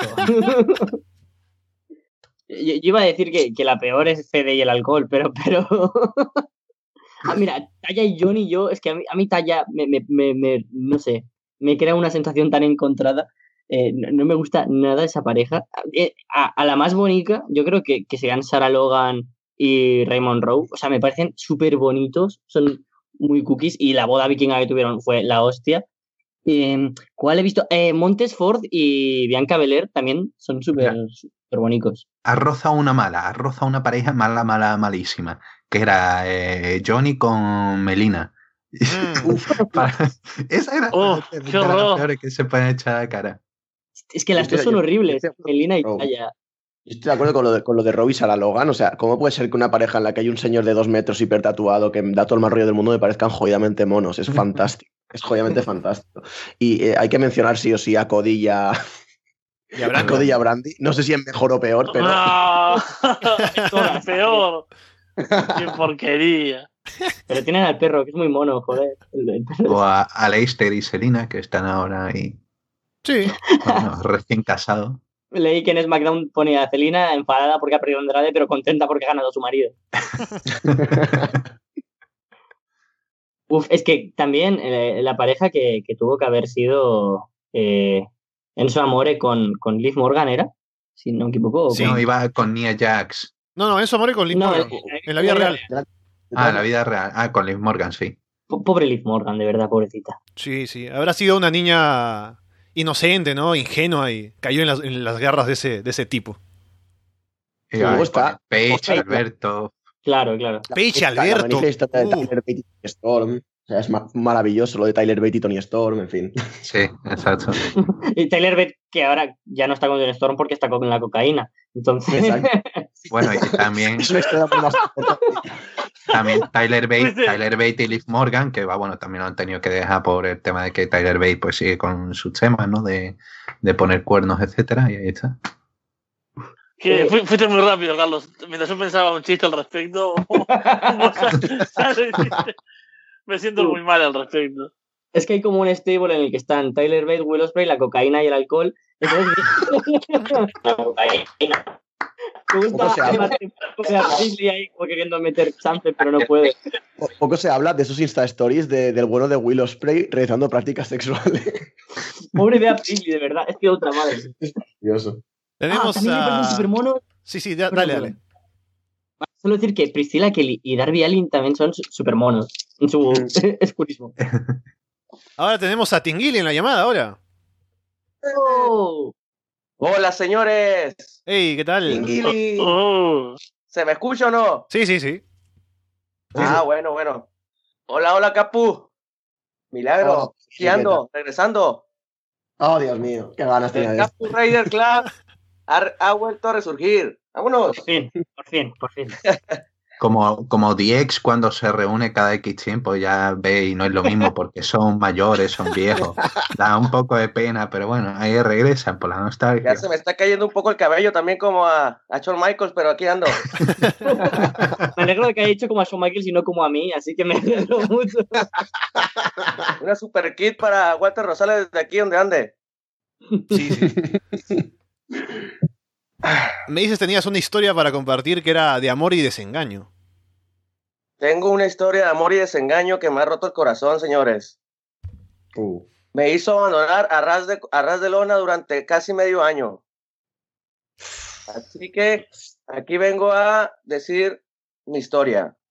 Hace un año, eh, mientras estaba en el apogeo con inbots, mandando preguntas cada semana como si fueran gratis, que al parecer lo eran, eh, tenía una mujer, una novia, que acaba de ser mi ex, que se comió todos los arras de lona inbots y directos de la historia porque Mm. cada vez que llegaba yo a mi casa, pues lo primero que tenía puesto pues eran mi- mis audios de arras de lona, entonces mm, casi nunca la entendió ella lo que hablaban, pero, pero como a mí me encantaba reírme de todo lo que hablan, pues me quedé enganchado. Y sucedió que un día eh, estaba yo en mi casa y llegó y como que tuvo un mal día y agarró mi computadora y la estrelló. diciendo, diciendo que ya estaba cansada de escucharlos y que la voz de Capu eh, le retumbaba los oídos por la noche y no la dejaba dormir. Dijo que ya soñaba con Capu y que quien era, maravilloso. era Capu eh, era más importante Capu que ella para mí, entonces eh, se volvió loca y rompió mi pobre Matt que me ha costado un buen dinerillo, porque ya saben que el dinero es dinero y cuesta dinero. Entonces no me quedó de otra más que pues aguantar. Dije, pues ya que prefiero estar a mi mujer que a Capu. Eh, dejé de seguir a Capu en Twitter unos meses, no, no sé si lo, si lo supo. Sí, me di cuenta. Entonces ya, eh, así quedó. eh, empezamos a salir, se empezó a poner la cosa más seria. Eh, ya dejé de escuchar garras de lona porque a veces me lo descargaba cuando iba al gimnasio y lo escuchaba en mis audífonos, pero entre el trabajo y nuevos, nuevos proyectos, pues ya me, me fui saliendo un poco, poco a poco me fue sacando la mujer. Y hace como dos meses eh, decidimos comprometernos, así al Uh. estilo del Capo del Futuro, que en tres meses ya quería ganar el Royal Rumble. Entonces dijimos, pues bueno, hay que comprometernos. Pero aquí el meollo del problema. Yo estaba pensando cómo pedir la mano del de ella, pues ya saben, modo romántico, como es uno en Arras de Lona y todo el rollo. Los consejos que da Carlos con, con Bad Bunny, una cancioncilla, ¿no? Entonces ya estaba en medio del asunto cuando la mujer hizo el Tour Hill, eh, pero lo hizo demasiado abrupto. Un día, para que vean cómo oye a ras de lona, un día estaba, se me ocurrió poner un video, poner un video, ¿no? Estaba grabando yo porque tengo un canal de YouTube y dije, voy a poner una ras de lona para darme una idea de, de hablar sobre, sobre el evento de Royal, de Royal Rumble. Entonces me lo descargué Y cuando, cuando estaba a punto de grabar, era lo último que faltaba. Cuando llega y abre la puerta. y tengo la pantalla, en la pantalla pues, de, la, de la tele, tengo el, el logo de Ras de Lona. Y me dice, sigues con esa mierda. No jodas. No jodas. nunca, va- nunca vas a madurar. Que no, no, no entiendes que, ¿cómo se llama? Que eso solamente te lleva a la perdición. Nunca vas a entender nada de lo que es en realidad un compromiso. Y y se volvió loca y, y agarró mi televisión. No. No me jodas, no me agarró jodas. mi televisión. eh, fue brutal, fue brutal, señores. Agarró mi televisión y un cuadro que tenía yo, que me había regalado ella, y con el cuadro golpeó mi televisión. ¿Pero qué segmento de Raúl de los 90? Como Triple H con Randy Orton en su casa. Quedó el, el- quedó la, la- la pantalla, quedó, ya sabes, pues, está prendida, queda distorsionada y queda el logo de lona de fondo con todo quebrado el, el- el- cristal, pero a de lona del fondo. y, le- y luego me dice, nunca vas a madurar, este, yo quiero un hombre y, y que, que le gusten las verdaderas cosas, como, no sé, pues sus cosas, ¿no? Entonces le dije, oye, pues nomás estoy escuchando, que no sé qué", y se volvió loca y se fue.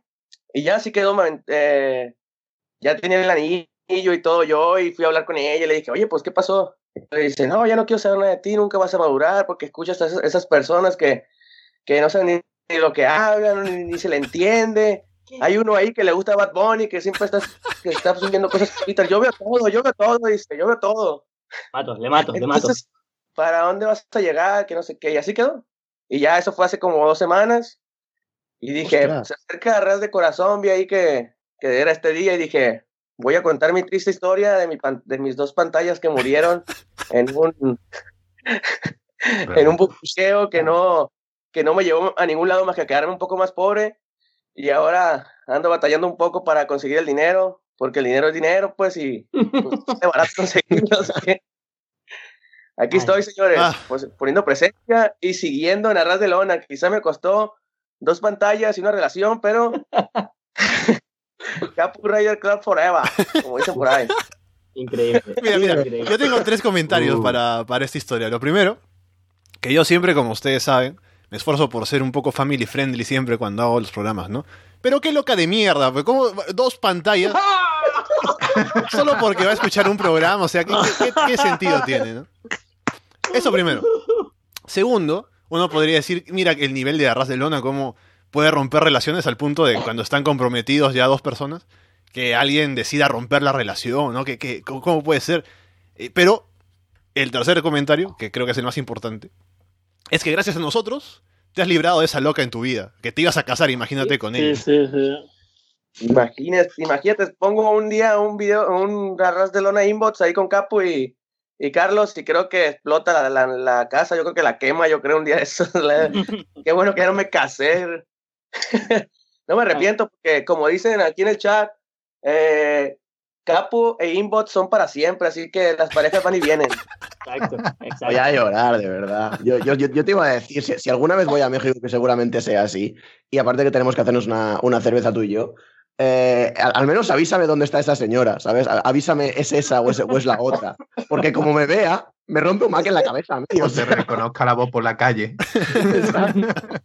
Diga, no puede ser, estoy escuchándolo ya, tengo voces. Eso es a, a ras de lona de Four House, seguro. Una, voy a subir una foto cuando vengas a México, una foto contigo, aquí voy a poner aquí con Capu en este bar, para que vaya buscando ahí.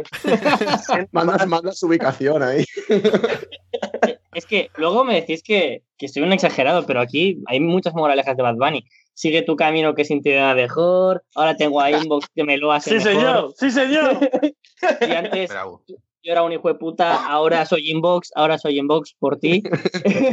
o desde por siempre con solo de mí, el no me vuelvas a decir bebé, yo no soy tuyo ni de nadie, yo soy solo de Inbox. O sea, está claro que Bad Bunny tiene la solución para todo, no pasa nada, Tinguili.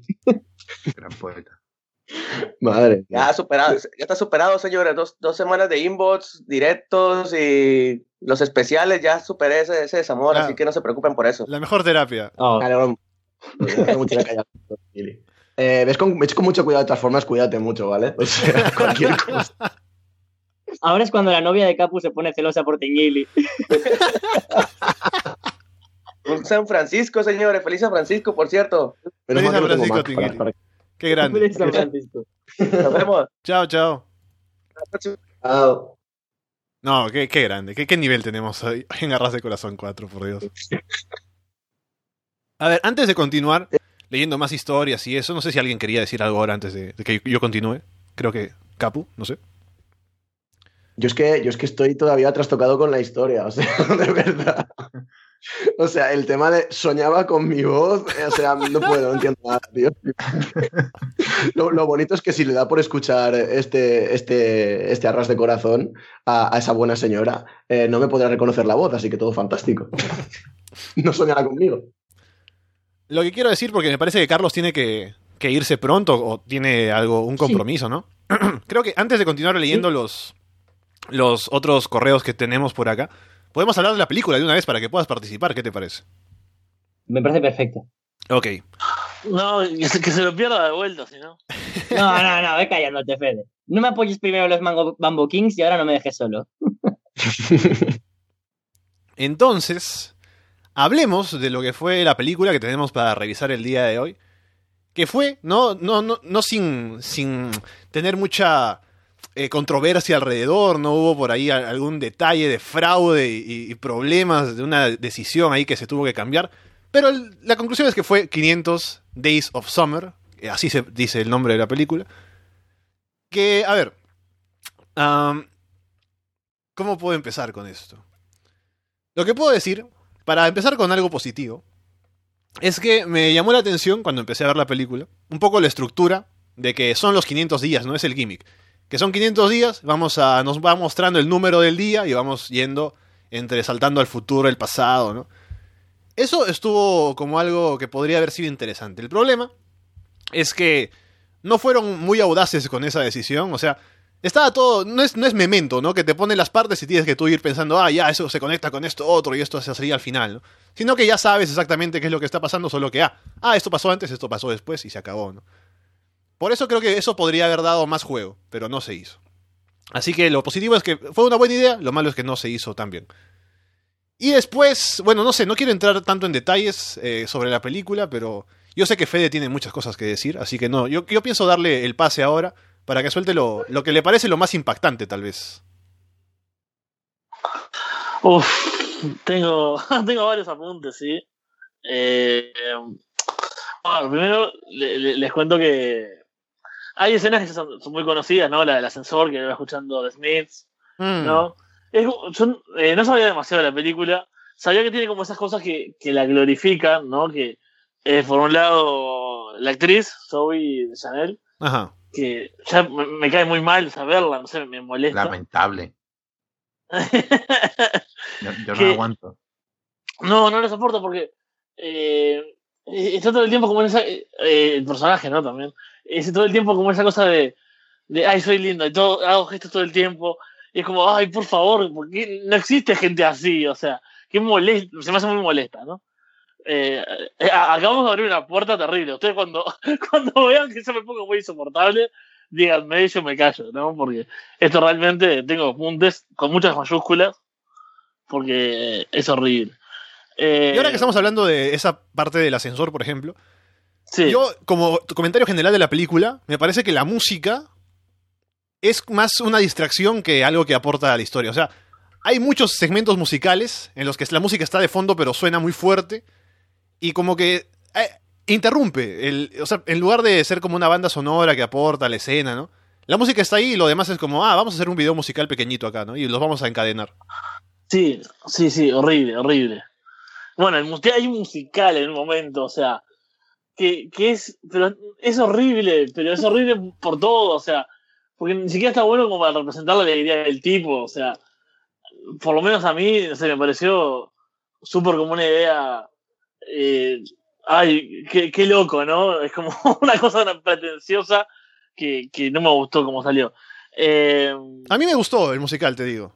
No porque Ah, haya sido una, una gran escena, pero me gustó por el chiste. O sea, el tipo sale muy an- animado de la casa al día Sí. siguiente, ¿no? Sale ahí, está Mm. muy feliz, entonces como que todo es parte del chiste, ¿no? Vamos a. Va a salir tan feliz que va a hacer que la gente baile como si fuera un Michael Jackson, ¿no? Bailando thriller en la calle. Claro. Solo por eso sí. me pareció Es- gracioso. Creo que hubiera podido tener un Claro, me- una mejor punchline al final para cerrar el chiste, pero. Pero creo que Sí, como concepto sí. estuvo bien. Eh, no, bueno, mi problema con, con la película es el tema de empatizar con los personajes, ¿no? Eh, con Tom, eh, Tom, ¿cómo se llama? Por momentos uno se siente, ¿no? Eh, eh, bueno, e- eso, eh, como que tiene cosas en común, ¿no? Pero cuando te das cuenta que es insoportable, ¿no? Que el tipo está como... eh, está loco, ¿no? Y como que sigue a su, a su ritmo, digamos, y que, que, que como no termina de entenderla ella nunca. Y yo lo termino odiando, ¿no? O sea, lo miro y pienso que se merece lo que le está pasando todo el tiempo, ¿no? Eh, creo que cuando. Eh, mira, anoté acá. 15 minutos de película muestran el día 159 y ya lo odio, ¿no? O sea, todo lo que, lo que pude haber estado de acuerdo con él al principio, porque primero la ve, ¿no? Obviamente es una mina linda, eh, y cuando le comentan algo así como, ah, sí, es linda, pero dicen que es medio- un poco perra, ¿no? Como que es un poco antipática, dice, ah, sí, que se pudra, todas las, todas las chicas lindas son iguales. Ahí yo digo, bien, me gusta, porque obviamente le gustó, la- le gustó, pero si piensa que no, que no le va a prestar atención, la va a odiar, como debe ser. Hasta ahí la llevaba bien con Tom, pero eso dura 10 minutos. Porque después cuando están en eso, ya te digo, 15 minutos de película, y ya está todo meroso, es insoportable, ahí lo, lo odié. Eh, después tiene, eh, a ver, estoy buscando... Yo te digo algo. La escena cuando... Sí. Yo te digo algo que odio de la película, es el narrador. Porque es como. Ah, ¿por qué? Porque es como. eh, ya, la gente que nos está mirando es tan estúpida que no va a poder darse cuenta de cuáles son los mensajes de las escenas que estamos presentando, así que vamos a describirle, ¿no? Sí, mira, acá se están viendo, ¿no? Y no confían tanto el uno en el otro, pero se contan eh, secretos, ¿no? Y ahora, ah, mira, se está abriendo, está abriendo su corazón al tipo, ¿no? Ah, sí, es especial. Y digo, bueno, eso lo puedo ver. Pero está, No, no tienes por qué decirme Ya, qué pero- está pasando. Mm.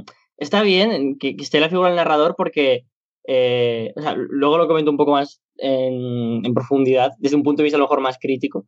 Ya, ya para algo que puedo utilizar la carrera esta que me está costando aquí la vida y el dinero. eh, pero como es básicamente el contraste entre dos personas en las que tú a veces te sientes más él y a veces más ella, está bien que te aporte como una objetividad que a lo mejor, tú a lo mejor en ese momento no, pero sí que se puede perder y tú a lo mejor le estás odiando y, está, y te lo aporta como desde un punto de vista muy neutro que te da asco en ese sentido, porque dices, no, no, no, no, no, pero mira, si le está haciendo un gilipollas, o, ah, pero mira ella, qué tonta es. ¿Y si los odias a los dos, Carlos?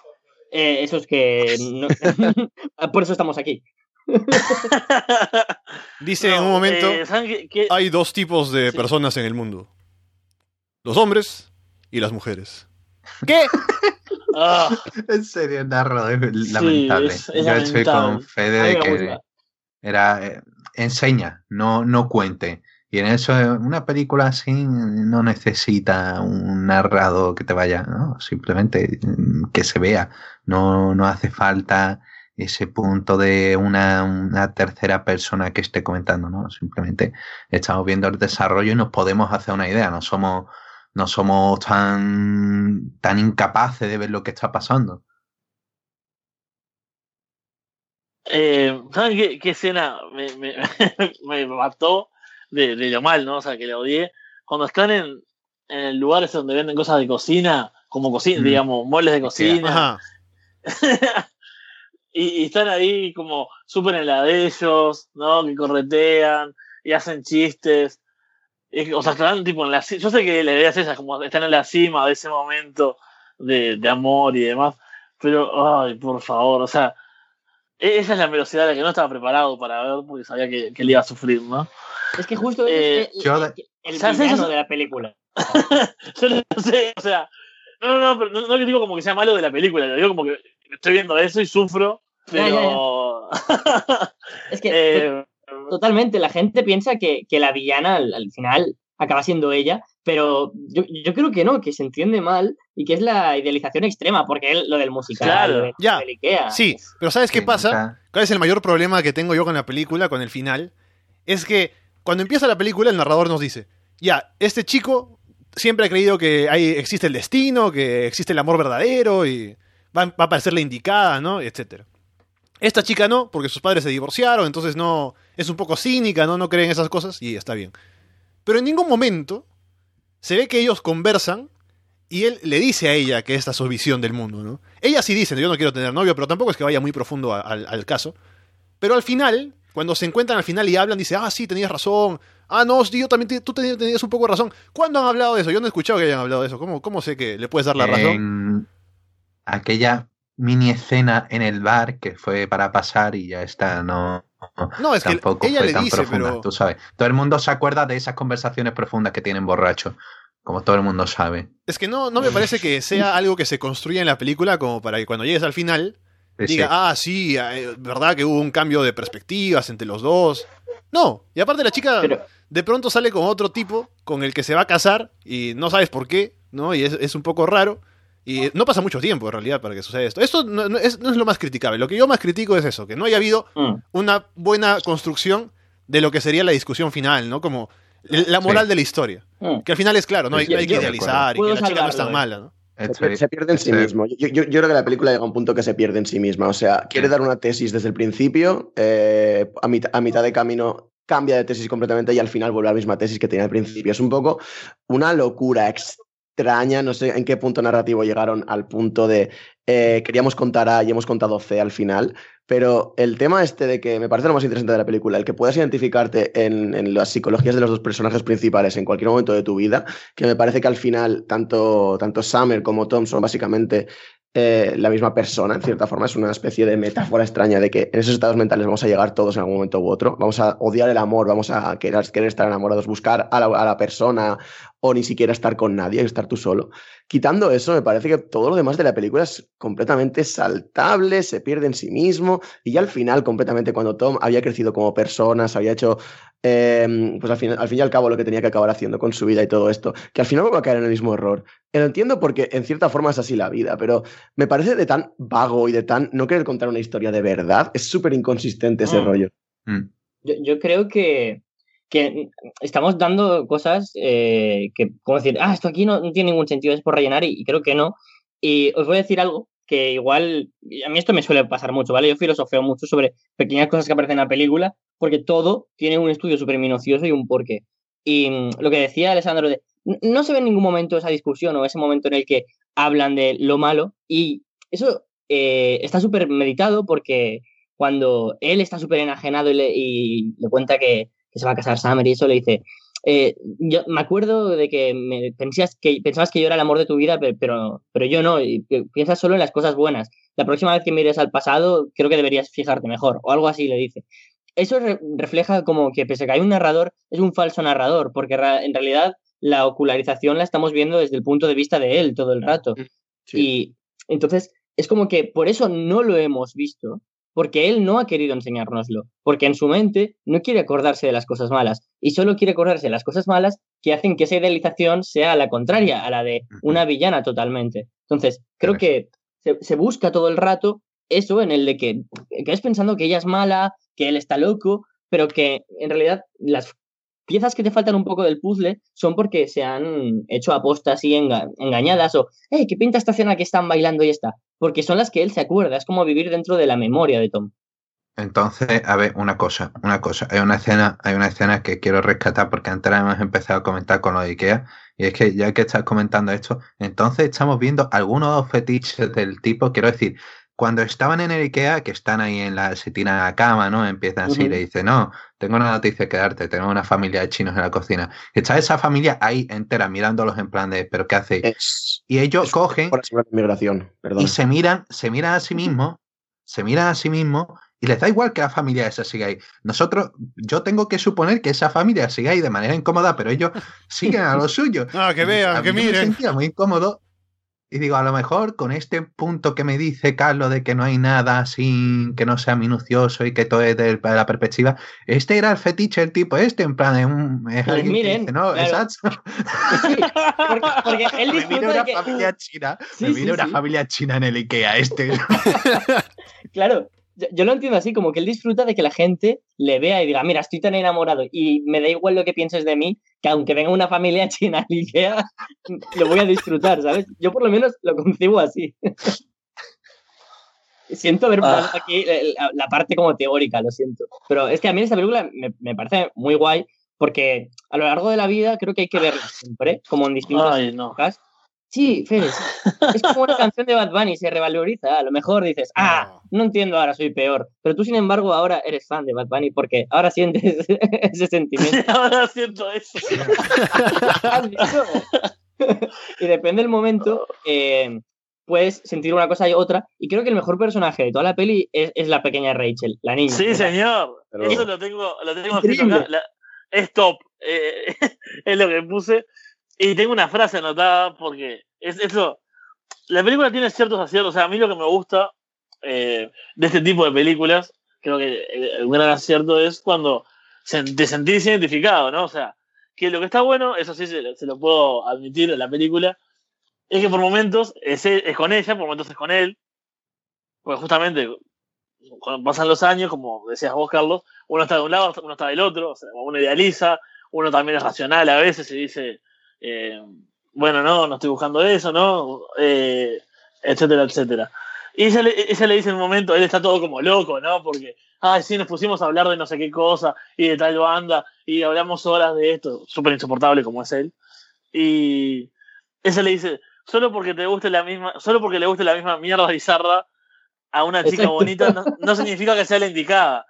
Y, y yo lo- y fue como, esto, esto Fede lo necesitó tanto en algún momento de su vida.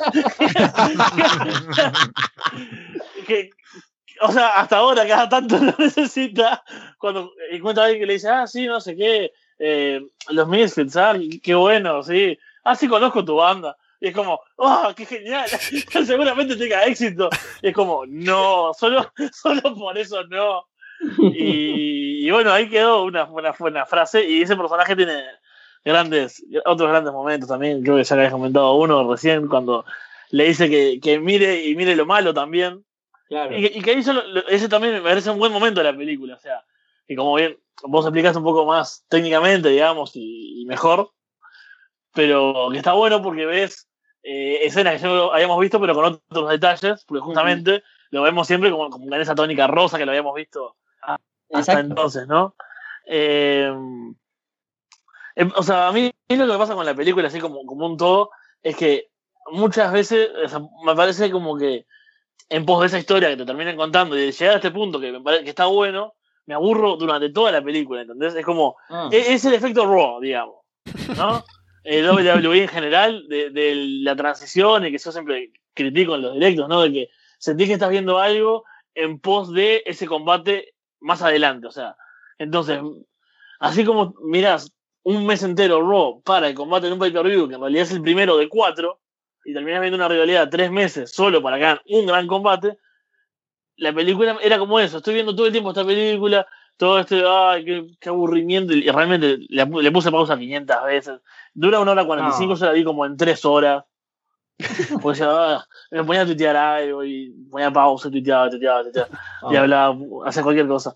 Y esa es la sensación, o sea, realmente en un momento yo puse ahí, eh, cuando está por el día 450, que la estoy disfrutando, ahí, ahí me empezó a gustar la película. No solo por la caída de él, que me, encanta cuando, eh, cuando sufre, sí, y cuando se rompe, ¿no? Y se emborracha y hace cualquier cosa en el trabajo, esa parte me parece que está buena. Pero no, o sea, como película en sí, ahí me empieza a gustar, ahí cuando noto ese recurso que estamos hablando con, con, con la narración y demás, pero claro, me tuve que soportar el resto de la película que me aburrió para llegar a eso. Eh, a ver, tengo, tengo varias- un montón de cosas por acá. Eh, bueno, eh, por ejemplo, también lo de la expectativa de realidad, cuando él va a la fiesta, Mm. eh, que ella le bueno, invita. qué bueno. Eso, a mí, esa- viste, ahí estoy disfrutando de la película. Ahí me gustan los recursos, a mí me gusta cómo están contando la historia. Pero claro, tardó todo el resto anterior, que era como, ay, por Dios. Que entiendo que obviamente la construcción es esa, ¿no? Llegar a la Claro, cima claro. de- del amor y mostrarnos a los personajes, etcétera, etcétera. Pero no sé, fue como. Sufrí demasiado todo ese transcurso y tampoco fue que, oh, disfruté tanto la parte, la parte buena. Es, es Eh, metafórico, es como su relación. Lo, pero desde, desde la otra parte, ¿sabes? No disfrutas tanto de la buena porque ahora estás solo pensando en lo malo al final, ¿sabes? Y te recreas en ello, pero lo bueno, ah, sí, fue, fue bueno, pero como al final fue tan duro el golpe para ti, te recreas en ello. Fede, es tu película favorita y no lo sabes. Eh, no, y después, uh, o sea, igual tengo que admitir también que me hizo comentarla, así que en realidad tan mala no es, ¿no? Porque No, no, no. puedo saber- Es obviamente mejor que la del año pasado. Uf, no, Sí, esa- esa es obviamente, claro, esa obviamente. Es súper irrelevante, o sea, no, no toca nada. Acá te- tiene momentos que decís, ah, estoy de un lado, estoy del otro, eh, qué idiota que es él, eh, maldita perra porque hace eso, ¿no? O sea, que también, que cuando te genera cosas es que por lo menos, bueno, la historia es interesante o algo está pasando que, que, que te, que te toca las emociones. La charla en el banco al final, ahí cuando se encuentran después, tam- es otro de los momentos en los que lo odio a él, pero lo odio y, me siento también eh, parte, cuando él empieza a hacer preguntas, ¿no? Y, y digo, ¿cuántas veces habremos hecho eso, ¿no? De, de tocar lo que no sabemos que no, no tenemos que saber, ¿no? O sea, Sí. él empieza a preguntar, ay, ay, ¿vos cómo te casaste si, si antes no creías en el amor, etcétera, etcétera? Y obviamente eso iba a terminar con ella diciéndole, porque a vos no te amé. que es horrible que te lo digan así en la cara cuando vos eras estabas súper enamorado y demás y todo lo que le pasó a él. Y él se lo termina buscando y, y es como, jodete, o sea, te, mereces ese golpe, pero a la vez uno piensa, ¿cuántas veces habré sido yo el idiota que siguió preguntando cosas y metiéndose y queriendo ahondar en algo para que te, te maten así, te den un golpe de realidad, ¿no? Y es que además, eh, siento de nuevo ir a, a los, a los mismos recursos. Bad Bunny, en... Bueno, es que eh, tiene mucha razón. Y, y por siempre yo creo que, que es un disco desde el punto de vista sociológico que se debería estudiar porque cambia muchas perspectivas y, y cosas de ver. Y de hecho, hasta el director de cine, Nacho Vigalondo, ha hecho un análisis del videoclip caro que, que recomiendo muchísimo porque es, genial. Y hay un momento en la película, no recuerdo cómo era, y en, en la que él se enfada porque le dijiste que, que si no confiabas en el amor no iba a ser con nadie y que tú eras solo tuya. Y básicamente es claro, yo soy mío en el sentido de que puedo hacer lo, lo que quiera conmigo. Y si yo quiero conmigo estar contigo, vale, pero mm, va a seguir, voy a seguir siendo yo. Y él es como que entiende todo el rato las cosas de otra manera. De, claro, si eras solo tuya, ahora porque estás con otro, porque solo querías ser tuya y conmigo ya no quisiste. Él tiene la cabeza llena de pájaros y ella, claro, tam- también, pero en un sentido que yo creo que es más frágil incluso ella que él, en el sentido de que se pone una coraza y no es capaz de decir la verdad en el, en el sentido más férreo de las palabras de somos pareja y ella le dice, tú te estás divirtiendo, pues qué más da lo que seamos. Tío, díselo, no te, no te cuesta nada. Y, y claro, es como que los dos viven en un mundo donde se idealiza el amor de una manera y, y tú entiendes una parte, otra, lo que venimos comentando todo el rato. Y, y claro, al final, muchas veces, eh, gente con la que he comentado la película me decía, yo es que he acabado enfadado. Y otros han dicho, yo he acabado como súper decepcionado. Y es esa manera en la que te enfrentas con, con la propia película. Si no hay otro comentario por ahí, yo quiero mencionar el final, el final final de la película, que es cuando se encuentra con esta chica en entrevista de trabajo, ¿no? Y hablan un rato Oh. y de pronto sale ahí la idea de que, ah, mira, ahora puedo tomar riesgos, ¿no? Y Le va a hablar para salir a hacer algo, ¿no? Y, obviamente, la chica, ¿no? Porque la protagonista de esta película, Summer, eh, Summer es verano en inglés, ¿no? Entonces, ¿qué pasa luego del verano? Habla el chico con, con esa chica ahí en la entrevista de trabajo, eh, Tom, y dice, sí, este, y me llamo Tom, qué sé yo, ya nos vemos después. Sí, me llamo Autumn, ¿no? Que es otoño en inglés. Primero, o sea, a mí me daría vergüenza escribir ese chiste, ¿no? Si yo lo hubiera escrito ahí en una, para algún guion, ¿no? Para, para algún cuento, alguna cosa, me daría vergüenza ponerlo ahí. Diría, "Ah, es una tontería que se me ocurre, pero ay, después la borro, ¿no? Pero es, y después... es por un dicho. ¿Quién le dice? Alejandro, eh, es un refrán. Hay un refrán en inglés que es mm, como aquí lo de después de la tormenta viene la calma. Allá hay uno que es después del verano viene el otoño o algo así. Ya, pero es, for- o sea, es forzado porque ¿quién se llama Autumn en inglés? Nadie. Entonces- ¿Y Summer quién? Bueno, entonces- Rey. Bueno, ahí Summer es un nombre allí en Estados Sí, Unidos, sí, sí, pero sí. Autumn, a no ser que tus padres sean hermanos, no te lo van a poner en la vida. A ver, a ver, a ver. Hay gente que le ha puesto Calesi a sus hijos, ¿eh? vale, vale, vale, vale. Acepto, acepto Yo, el yo- argumento. yo entiendo, yo entiendo lo de los nombres como una especie de, de mm, enunciación en el sentido de que eh, quizás el nombre de ella nunca ha sido Summer y el nombre de la, chica nueva tampoco ha sido Autumn, sino que al fin y al cabo en la vida de, de Tom y en la vida de todo el mundo eh, se van sucediendo parejas y parejas y parejas como las estaciones del año, al fin y al cabo. Yo lo veo más como una especie de no querer decir el nombre porque al fin y al cabo va a acabar siendo una persona anónima más en su historial y ser Summer porque ha estado una temporada con ella y será Autumn porque va a estar otra temporada con ella, pero no se va a quedar con ella. Creo que eso es un poco el sentido de los nombres en ese sentido. Pero también entiendo muchísimo la perspectiva de Alessandro de es un puto chiste de mierda, porque mi primera reacción fue es un puto chiste de mierda horrible. ¿Saben cuál, cuál no es un puto chiste de mierda horrible? Eh, eh, cuando él está la primera vez con, con, ella en su casa y viene el amigo le, y le empieza a preguntar ¿qué, qué estuviste haciendo? ¿No? y claro, el inglés es, es muy gracioso, bueno, porque le pregunta si fue un blowjob, un handjob, ¿no? Unos términos sexuales, y él le dice que no, que, que está, que no job, o sea, que está, está pero la, la, traducción dice no, no tengo empleo, no tuve, eh, sí. algo así, o sea, no, no, no job, digo. Pero eso me reí mucho y creo que fue el primer momento que, que pasó, pasó un buen momento con la película y fue como, por fin pasa algo que me gusta, pero ese fue un buen chiste. Molaría que ahora hicieran una película que sea 1200 días con, con Autumn y sería como la segunda parte. Él cometiendo los mismos errores y, y, y, y, para odiarle más todavía. Porque claro, yo creo que eh, lo, lo, primero, me ha gustado mucho la, la reflexión de, de, Capu de que igual tiene esa doble, doble metáfora de que eh, el, el, tiempo cuando lo medimos es por lo que pasa en él. Por ejemplo, un término que, que estamos acostumbrados a, a hacer es eh, ¿qué hiciste el 23 de febrero? No lo sabes, pero a lo mejor sí que recuerdas el 23 de febrero como el día que te fuiste a dar un golpe de Estado.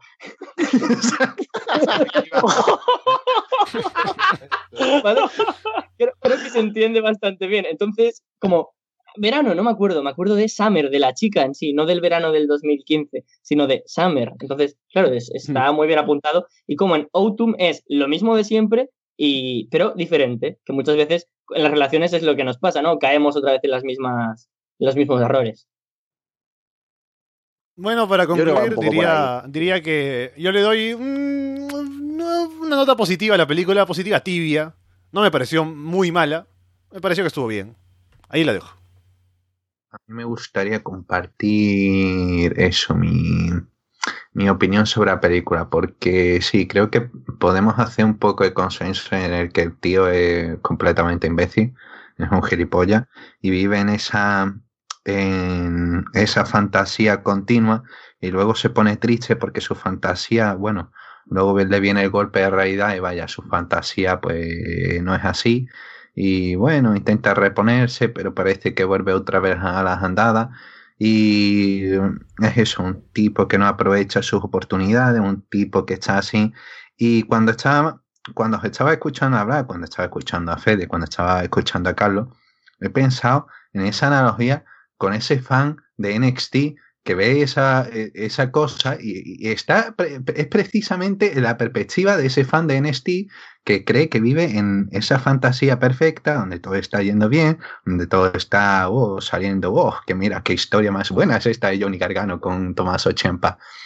Pero luego llega y resulta que, oh, vaya, la realidad es que, bueno, a nadie no le importa demasiado Gargano y Champa fuera de, de Luego, bueno, Gargano y Champa pues, son así normalillo, tirando para pa decente. Y vaya, resulta que vivía una burbuja. Pero bueno, él prefiere seguir, asumir, asumir esa burbuja y seguir hacia adelante. Y para mí es la, la perfecta analogía de, de, con ese fan de NXT que cree que, que vive en su mundo de, pro wrestling perfecto, pero no, pero va a ser que no. Y luego se da la hostia cuando ve que eso, su ídolo estaba cantando ten, ten, ten, y Ty Dillinger despedido, al final tiene que irse. Luego empieza, no, con este tipo, el que tiene un nombre así impronunciable, para un Hangel este, que, oh, mira, ja, qué gracia, sale bailando. Tres meses en, eh, subirá al main roster y venga, despedido. Ahí está No Way José. ¿Quién no se acuerda de No Way José? Y yo solamente era para encauzarlo, he hecho un poco con el Pro Wrestling porque vaya, me, se me ha ocurrido mientras iba pensando esto. Y necesitaba rellenar el cupo de echarle mierda a NXT. tu capacidad para echar mierda a NXT sin importar el tema, es fantástico. Estamos hablando de cómo se hace una tortilla de patata. Ah, sí, faltan huevos, como los guionistas de NXT, que son un poco creativos. Como a Gabe Sapolsky. Bien, entonces con eso podemos cerrar el análisis de la película. Si es que alguien no quiere añadir algo más, si no avanzamos. Entonces. 5 de 10. Sí. Ah, no sé si. Vale, 5 de 10, yo le pongo 6 de 10. Uf, yo le puse bastante más la primera vez que la vi. Le puse Dos, dos de cinco. Ah, no. Yo le puse algo como un siete y medio, algo así.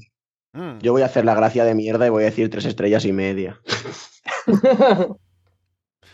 5 en el Tokyo Dome. Cinco en el Tokio. Exacto. Bien, vamos a leer. Tenemos un par de mensajes más para no dejar a nadie aquí que se quede fuera. Hay uno de Carlos del futuro que entra en giros argumentales y cosas así, así que creo que podemos dejarlo porque ya es demasiado. Estamos dos horas y media de programa ya. Vamos con este que dice por acá. no sé si quiere que diga su nombre. No sé si lo menciona durante el mensaje. A ver, lo digo. Les dice, sí, porque me lo, me lo deja acá en el, en el, en el asunto del, del mensaje. Dice, historia de amor de Jesús Saavedra. Dice, hola amigos españoles, peruanos, uruguayos y de toda la raza de Luna Universe. Los saludo desde Chihuahua, México. Me esperé prácticamente hasta el último momento, pero esta es la historia de cómo conocí al amor de mi vida. Fue un camino largo, o al menos así se sintió, como si fuera un mal road to WrestleMania como ya estamos acostumbrados. Fui al hospital con mi novia un lunes 22 de octubre, por la tarde, lo que me preocupaba ya que no iba a poder ver Raw. Muy tarde me dijeron que ella iba a tener que ser intervenida y que iba a pasar toda la noche ahí. Así que me devolví a mi casa por algunas cosas. Abrí rápido la página de Solo Wrestling para ver si había pasado algo interesante y sí, vi un titular que decía Roman Reigns deja vacante el título universal. A lo que yo grité, ¡qué bueno! Luego abrí la nota y decía tras anunciarle que padece de leucemia. Se me hizo un nudo en la garganta, me sentí la peor persona del mundo, e incluso eso me hizo olvidar lo que estaba sucediendo. Cuando volví en mí, me fui al hospital a pasar toda la noche ahí, pensando en mi novia, en lo que venía y, y ¿por qué no?, en el emperador romano. Pasó toda la mañana y, y parte de la tarde. Luego de 24 horas me habla el doctor para darme la noticia de que finalmente mi hija había nacido. Sentí una felicidad más grande que la que siente Capu al ver Chicara o al ver un Cody contra Aldis. Una felicidad más grande que la del ídolo Carlos cuando el ídolo Andrade ganó el título de NXT. O Zack Ryder y- Intercontinental en WrestleMania. O cada vez que escucha a Bad Bunny. Estaba más eufórico incluso que Fede cuando debutó Kevin Owens en WWE, y eso ya es decir mucho. Por fin tenía entre mis brazos a la futura campeona de las Knockouts, Women of Honor y de AEW, Sofía Daniela del futuro, ya en el presente, quien había mandado algunas cosas, algunas preguntas a Inbox y a Men Up desde el vientre de su madre. Ahora con cuatro meses de vida puede escuchar todos los programas de Arras de Lona y ver todo el wrestling conmigo, aunque a veces su mamá se enoje. Muchas gracias por leer mi historia y me despido, ansioso por escuchar su revisión de Eternal, eh, es decir, de 500 Days of Summer. Me he derretido un poquito con este, con este mail. Sí que recuerdo que nos mandaba preguntas y todo esto, pero como eh, los límites de la realidad y la ficción a veces en inbox se desdibujan muy fuerte, no sabía hasta qué punto creérmelo. Pero joder, me, me alegro muchísimo, de verdad. Disfruta mucho de, de tu pequeña y me encanta esto de. Es muy goas lo de, lo de ver wrestling padre e hija. Joder, no sé, estoy muy contento, de verdad. Sí, a veces en, en esta burbuja en la que vivimos, eh, se me olvida que, que la gente tiene vida más allá del wrestling. Y claro, cuando viene gente que nos dice que, que está casada con hijos y, y comparte con ellos la afición, tío, a, a mí de verdad que me conmueve que, que nos escuchen, que, que compartan sus opiniones, que nos manden preguntas a inbox. De verdad es que voy a ponerme un poco emotivo, pero joder, eh, es bonito que en una pasión tan, tan difícil de encontrar a gente con la que compaginar, la gente pueda tirar adelante en una vida más allá de, de que exista el, wrestling, en la que se comparte y en la que también tienes aquí a tu gente. Y es bonito que, que se abra el corazón, la cabeza y, todo a que se junten un poco los dos mundos. Así que, por favor, a todo el mundo que, que está en el Arras de Lona Universe, recibid un fuerte abrazo de mi parte porque sois tremendos máquinas. Desde luego tuvimos una conversación un poco así de ese estilo, porque en- no sé si te acuerdas en el, el primer especial de Arras de, o sea, de Inbox y todo esto rollo que hicimos un season final en tu casa y todo esto. Sí. Hubo alguien que nos mandó una foto que estaba viendo en el salón con la tele. Hostia, es qué bonito. Sí, sí, con su hermano, no sé qué, algo del estilo. Y, mm, me recuerda eso ahora, o sea, es verdad lo que tú dices. Al fin y al cabo, la gente fuera de esta bruja extraña, obviamente tiene su vida, tiene sus cosas. Y el, tema de estar eh, haciendo un programa de estas características y, y ser parte de la vida de la gente, tanto para lo bueno como para los que tu, tu prometida sueñe con Capu, eh, yo creo que es una cosa preciosa. y que, joder, eh, si hemos conseguido sacarle una sonrisa o cualquier otra cosa a quien sea, eh, todo esto merece la pena completamente. Y no voy a pagar el Mac de Tinguil y yo porque, joder, estaría feo. pero, pero desde luego, tanto las cosas buenas como las malas, me gusta mucho el compartir eh, absolutamente todo con, con la gente de Arras de Lona. Ah, qu- quería hacer un comentario negativo, pero es imposible después de todo esto. Así que solo, solo digo eso. Ni siquiera puedo decir algo malo de, ni de los casamientos, ni de tener hijos, ni nada, que sería muy fácil para mí. Pero pues dijeron cosas muy lindas todos y rayos. Hasta, hasta yo caí. Mm. Sí, na- nada más que añadir. Vamos entonces con la última historia que tenemos el día de hoy, aquí de los que nos han mandado por el correo. Es de Doctagon Jr. Dice: Oh, Trataré de ser breve, como lo breve que soy al interrumpir a Fede en sus podcasts. Esta historia se remonta a cuando yo era un cachorrito, un Doctagon Jr. Durante mi estancia en la casa de la abuela de mi actual dueño, una cachorrita que vivía enfrente logró meterse en el corazón pequeño de este Doctagoncito, luego de que la, lamiera mi oreja mientras iba a un arbusto a orinar. Dejando los detalles a un lado, durante las semanas me dediqué a orinar la entrada de su casa, para así marcar mi territorio ante los demás que quisieran acercarse como si fuera el patio de Roman Reigns. Como buen cachorro le ofrecí mi lealtad, pero aquella cachorrita, a la cual llamaré Lita, no lograba que se enamorara de mí, por más que orinaba en su, hogar y en sus piecitos. Luego de un tiempo, luego de insistir, logré que su corazón fuese mío y nos íbamos todas las tardes al parque de la esquina a molestar a los demás cachorros, nos convertimos en los Hills del barrio y nos ganamos el odio de todos alrededor. Éramos los The Rated R de todo el condado.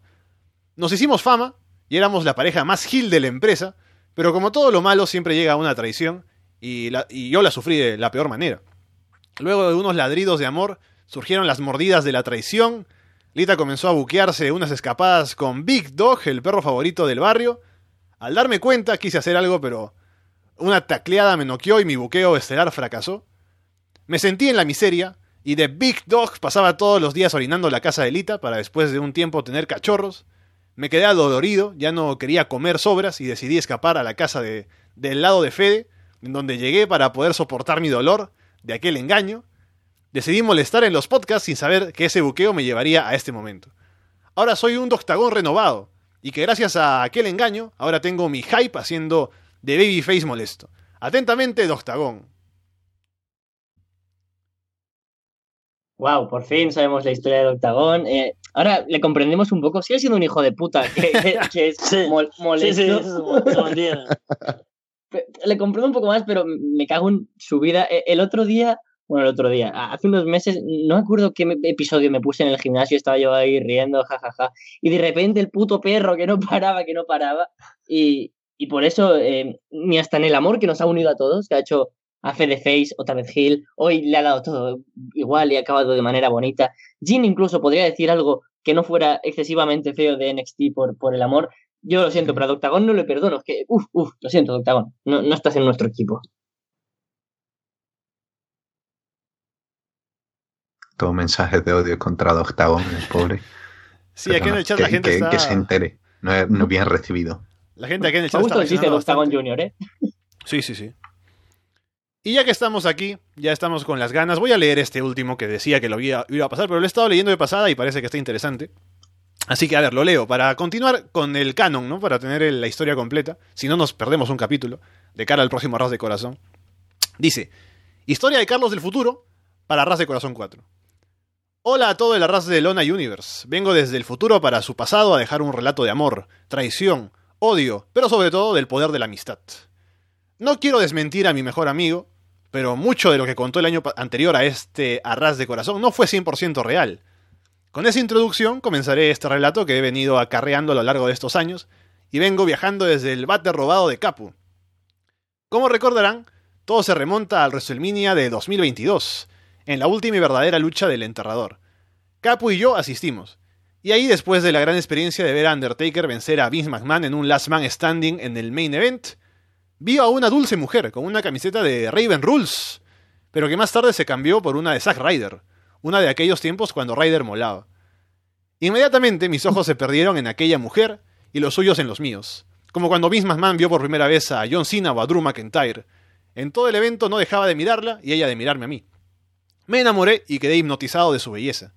Estaba seguro que podía ofrecerle un buqueo mejor que el del primer All In. Cuando menos lo pensé, Capu llegó y la quiso conquistar, pero ella, ante el interés de mi amigo, no dejaba de mirarme, como cuando Vince miró a Roman Reigns y supo que él era el futuro. Capu se enamoró y como buen amigo traté de alejarme, pero no podía sacarla de mi cabeza.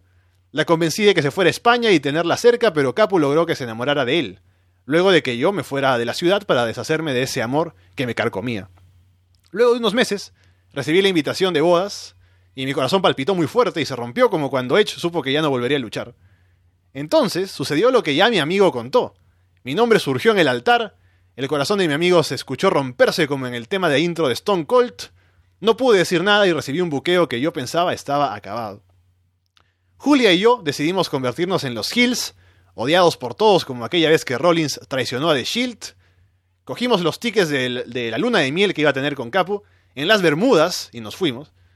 Mi mejor amigo fue Walter Rosales, quien se convirtió en el padrino de bodas y de mi primera hija. Luego de un tiempo, con Capu sumido en el alcohol junto a Fede, decidí unirme a AEW, donde vencía a The John Box en All In 9 junto a Walter de Wi-Fi Man Rosales, formando así una alianza que nos hizo el mejor equipo del mundo durante algunos años. Hasta que Fede tuvo su sobredosis de alcohol etílico y Walter hizo el Turnhill luego de orinar mi camiseta favorita de Zack Ryder. Entonces, el Capo Rider Club resurgió. Nos hicimos grandes en las independientes y nuestro amigo Alessandro, que era comentarista en WWE, nos reclutó. Tras triunfar en WWE en parejas e individualmente, Capu y yo nos buqueamos una lucha final en WrestleMania 37, en donde involucramos nuestro enojo y rencor en el caso de Julia, pero debido a un error de cálculo, Capu hizo una pile driver desde la cima de la escalera, la cual me dejó paralítico un par de años, pero en mi regreso al ring, entre viajes, Julia tuvo una aventura con Alessandro Leonardo y WWE, fiel a su estilo, hizo una historia al estilo Mark Hardy, Lita y Edge, en donde perdí y me quedé sin mujer. Luego de engañar a mi mejor amigo, sacrificar todo por una mujer, ser orinado por mi compañero de equipo, quedar paralítico en el camino y luego ser abandonado por la mujer de mi vida, decidí vivir en una casa de Texas en Zaragoza, en donde vivo actualmente y hago inbox todos los jueves de cada semana. Solo me queda decir que el amor puede ser verdadero, puro y doloroso a la vez. Pero el único, a ras de corazón, que habrá siempre será el de Capu y mío, el de la amistad. Como dijo el gran filósofo Bad Bunny, no quiero que nadie más me hable de amor. Los quiere su amigo Carlos del futuro en el pasado. Increíble, increíble. Mira, iba a decir coja la pura verdad, no porque lo está tetrapléjico, pasar por esas depresiones amorosas, no me van mucho. Veo lo de formar equipo con Walter y, y que Alessandro trabaje en, en, WWE y nos reclute, pero creo que hay un detalle que igual se ha pasado por alto, pero por lo que se nota que, que es falsa esta historia. desde donde grabo Inbox todos los jueves. ha sido genial. Eh, Carlos del futuro, eres mejor que el Carlos del presente, así que te agradezco muchísimo esto, me he reído mucho. Uf, hay muchísimas cosas que comentar aquí. Desde luego, eh, me suscribo al comentario de Gonzalo del chat ahora mismo. Una pila de desde una escalera y quedó paralítico con lo fácil que era no venderlo al estilo de Leo Rush. O sea, es todo culpa de completamente. Y no sé, simplemente decir que espero que en ese combate final hubiera hecho el gran acto narrativo de escupir el anillo de Carlos a lo Tomás Chiampa y eso es todo. O sea, Five Stars, combate del año, eh, NXT Forever. Bien, entonces, si no hay nada más que compartir, no sé si alguien tenía algo ahí que quería decir. sí, bueno, yo tenía un par de tenía un par de cosillas así que quería comentar. Para cerrar ya, voy, voy, avisándolo para que la gente sepa que ya estamos cerrando, porque ya vamos dos horas y media, dos horas y cuarenta minutos, así que vamos, Gin, dale. Eh, vamos, vamos como lo- los programas cuando, como en All In, cuando se iban de tiempo y era en plan de no, venga, a hacer todos los spoilers en un momento. Uf, pues a ver, voy a intentar resumir rápido. Básicamente, en el último arra de corazón dije, no, ya en el siguiente arra de, de corazón contaré, el año pasado dije, no, contaré alguna historia así. Y claro, pues me he ido animando, tampoco que mi vida amorosa haya sido gran cosa y tampoco que eso, eh, yo sea alguien que, que le guste muy- mucho compartir detalles de su vida personal así eh, de nada, pero eh, claro, como estamos en un ambiente de comunidad y esto, pues me parece interesante, ¿no? Comentar algunas historias. Y una que dejé eh, caer el año pasado, que era lo de por qué no le enseñe nada de pro wrestling a alguien que te interesa. Y claro, esta historia tengo que irme a John Ginn, a jovencito Ginn. Y tengo que irme a, bueno, este era el primer año de universidad, ¿no? Estaba en la biblioteca y, bueno, eran los primeros meses adaptando, ¿no? Encontrando gente, etcétera. Y yo, bueno, yo estaba a mi bola un día de estos en la biblioteca. Eh, estaba, estaba ahí de fondo, me puse en el fondo de la biblioteca así, porque ahí no, nadie te puede ver, ¿no? Nadie puede ver lo que estás haciendo. Y eh, va bueno, estaba yo con mi portátil y va bueno, me cansé y empecé a ver cosas, empecé a ver Pro Wrestling y me puse un show que estaba viendo la noche anterior que no terminé, que era de DDT. Bien, la historia avanza y de pronto, eh, bueno, yo estoy- seguía viendo el show y viene una chica que me interesaba, que, que más o menos estaba conociendo así, y que digo, va, bueno, a ver qué puede, qué puede salir de aquí. Y va, bueno, ella, pues yo no vi que ella venía y ella sí venía hacia mí. ¿Qué es lo que pasa? Que en DDT pasan algunas cosas, ¿no? Pasan algunos encuentros, pasan algunas cosas que no todo el mundo pues lo, le puede hacer gracia. Y era un combate de Anshokudino. Y quien conozca a Anshokudino, pues sabrá que le gusta hacer ciertos spots en el, en el encuentro.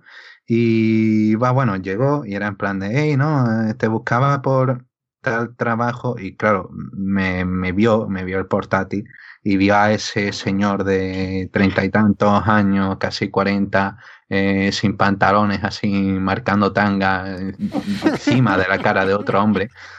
Y claro, situación compleja de explicar, ¿no? Tú te quedas así, yo miré y eh, claro, me seguía mirando y dije, va, bueno, eh, sí, va, ahora ya voy, pero la mirada que me, que me echó no se me va a olvidar en la vida, porque era una, era una mirada vacía, era una mirada de muerte, era una Dios mío, no, no me creo que te gusten estas cosas. No sé, eh, fue, me dejó marcado, me dejó marcado. Y claro, no, luego ya expliqué, no, mira, esto es pro wrestling, jaja, son peleitas falsas, esto es de comedia. Eh, ya nunca más volví a tocar el tema y no, no lo volví a abrir. Y va, bueno, eh, sigo siendo amigo con esta chavala, al final nada, pero no, no se me olvidará la, la cara. eh, no sé si al final todo se fue al garete, supongo que por otras cosas que hice, pero el factor de verme ahí en, en esa biblioteca, en la parte de atrás, yo viendo eso, creo que, creo que afectó, creo que afectó y que va bueno. Pierde bastante sex appeal, ¿no? Cuando, No creas, ¿eh? Imagínate el caso contrario. Tú vas a la biblioteca y ves a una mujer viendo a Dino, yo me enamoro. Sí, claro, al contrario sí, pero eh, el- aquí el orden de dos factores pues importa, importa, importa y mucho. Y bueno, otra historia que, va, bueno, eh, esa historia era la, la de por qué no, no deben enseñarle ustedes nada de pro wrestling a toda aquella persona que le interese, a no ser que ya tenga un grado de confianza en el que nunca, nunca le, le enseñe nada de pro wrestling. Esa es una gran moraleja. Y luego eh, tenía otra historia, esta es de aún más joven Gin, eh, el aún más joven que va, bueno, aquí pues donde yo Totalmente vivo. un John Lyon. Sí, más que John Lyon, era el, el John Lyon que aspira a entrar en el dojo. Y básicamente, pues va, bueno, aquí hay un río y en la vera del río, en, en la zona de aquí cercana al río, ¿no? Pues se establecen por lo que siempre pasa, ¿no? Fiestas, etcétera, etcétera. Y allí, pues claro, la- en mi juventud, pues claro, yo era muy inocente, ¿no? Yo era un chavalín, yo no tocaba nada de, de ninguna sustancia, ¿no? Yo no bebía alcohol, yo no, nada, ni porro, ni nada. Eh, no, yo me mantengo, me mantengo en eso, salvo el tema de, el tema de mi ron y mi, y mi. Ah, como yo, entonces. Y claro, en aquella época pues era joven, inocente, y yo estaba con mis amigos, ¿no? Yo estaba bien, estaba ahí pasando bien, había una chavala con la que estaba teniendo miradita, ¿no? Típica historia de joven. Y eh, va, bueno, se acercó, estuvimos ahí un rato eh, y de pronto eh, pues empecé a ver un, ¿no? Que quería un poco más y yo estaba en plan de, ah, mira, pues, espérate, no, me, está dando cosas. Y luego, y, claro, empecé a ver la que hacía un par de cosas raras y, ya me empecé a ver la tocha. Y la tocha es que eh, se ve que había bebido mucho y es que ya, y, estaba en el punto, en el punto de, de, de, potar. Era, estaba en el punto de vomitar. Y yo como eh, buen chaval inexperto que no tiene experiencia y va, bueno, eh, tenía muy cerca, yo en ese momento de, Dios mío, no me vayas a potar encima, pues la empujé. la empu- Cayó. Cayó y obviamente terminó pasándolo, pasándolo obvio. Y eh, terminó potando, etcétera. También eh, desarrollé cierto nivel de amistad en los próximos meses, no llegó a nada, pero va bueno, ahí quedaron esas cosas. Otra moraleja, mm, si ven a alguien que haya, que ha bebido mucho y que se acerca y que está con ustedes, mm, mantengan la distancia por si, por si ocurre un spot de esto, ¿no? Me recuerda a Vince con ese tipo que contrató, que quería Ah. contratar, ¿no? Que era el hombre que vomitaba mucho, que era ese personaje que quería. No, no permitan ese tipo de personaje en su vida. Y va bueno, eh, un poco esto para cerrar. Quería compartir un par de historias que me parecían, no sé, llamativas, un poco así para añadir a ras de corazón. Y ah, va bueno, quería eh, Rick también, eh, Rick Laconic dijo que también quería echar para defender África de Toto, que me parece la mejor canción de la historia. Por Y supuesto. la sigo manteniendo la mejor canción, la mejor canción romántica de todo. Tuve un muy buen momento con África de Toto y la recomiendo. Y aquí mi reivindicación final para África de Toto y eso. Eh, que pasen un buen año de arras de corazón que desde historias para el año que viene. Sí, sí. Carriz dijo que quería estar, pero al final no, no habrá podido, así que bueno, le mandamos un saludo igual. Y con eso, podemos ir cerrando. Ha sido una buena edición, hemos aprendido cosas, ¿no? Hemos compartido cosas, hemos abierto nuestros corazones, así que tengo una canción por acá. No sé si es adecuada o no, pero me puse a buscar temprano qué canción pongo y encontré esta, así que la pongo. ¡Oh! Yo quería África. We're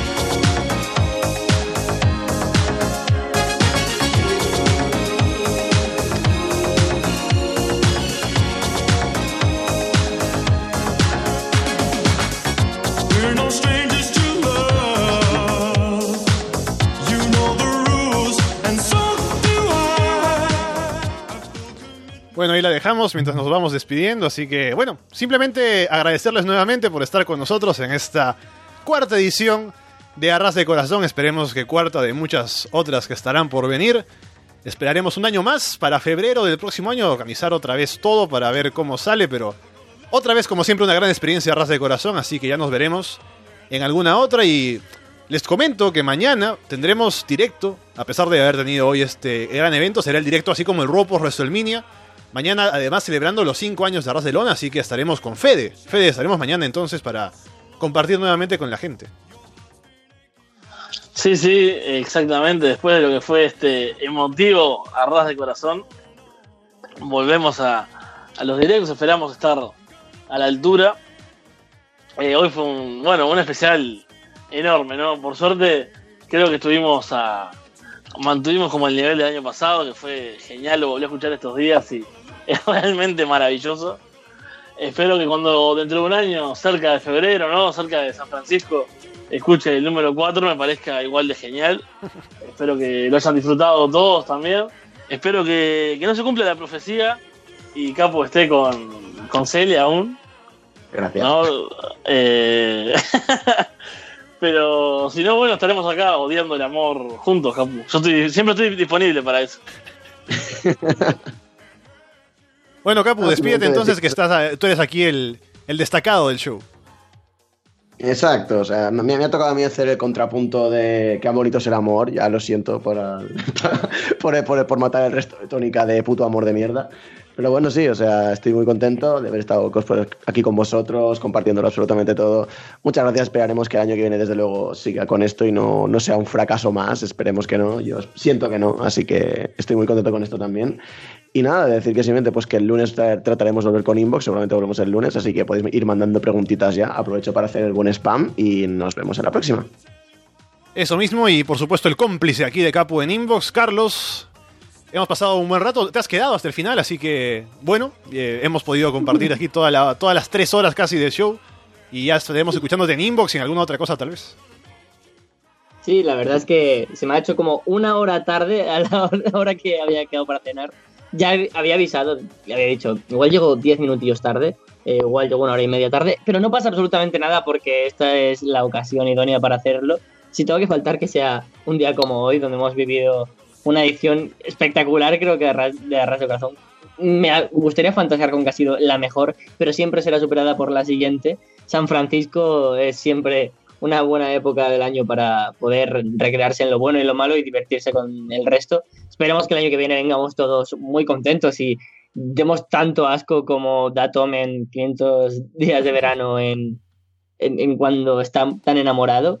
Y si queréis igualmente que hablemos de estas cosas o de cualquier cosa que- que queráis que comentemos en el ámbito del wrestling o ajeno, estamos en inbox cada semana que podemos. Y si todo va bien, este lunes estaremos. Gracias por escucharnos.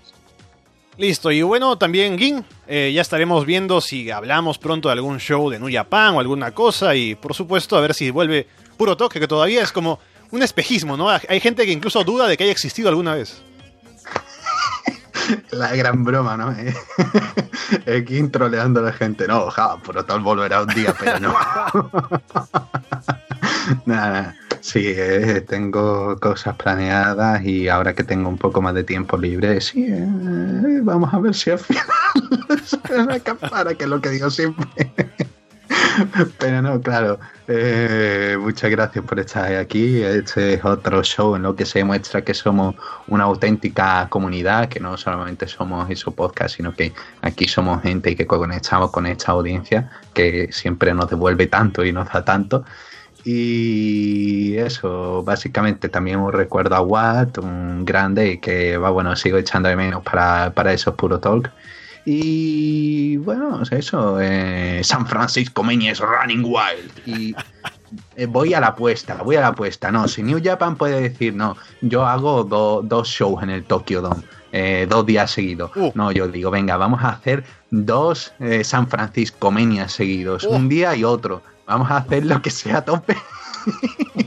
y vamos a sacar hasta la última, hasta el último historia que tengamos así sórdida, que, que nos vengan otro, ¿no? Que tenga otra, otro, ro- otra ruptura de matrimonio, otra cosa así.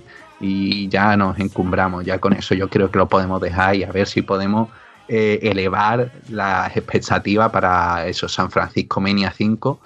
Y también, mm, parte, me, me disculpo porque quizá el main event que me ha tocado a mí no ha sido tan bueno como el del año pasado, pero sí, el- eh, teníamos preparado algo similar, pero el tiempo, es tiempo, lo que apremia. Y nada, eh, disculpen y eso, hasta San Francisco Mania 5. Ha sido un gran show, gracias a la gente que estuvo aquí en el chat, la gente que llamó, la gente que envió mensajes y audios y todo. Ha sido un San Francisco memorable por el programa, por ustedes, por este compartir que es lo que nos caracteriza aquí en Arras de Lona. Y estamos mañana de vuelta, como digo, con el directo. Por ahora los dejamos de parte de Guin Malcabar, Fede Fromgel, Capu, Carlos Sánchez y Alessandro Leonardo. Muchas gracias y esperamos verlos pronto.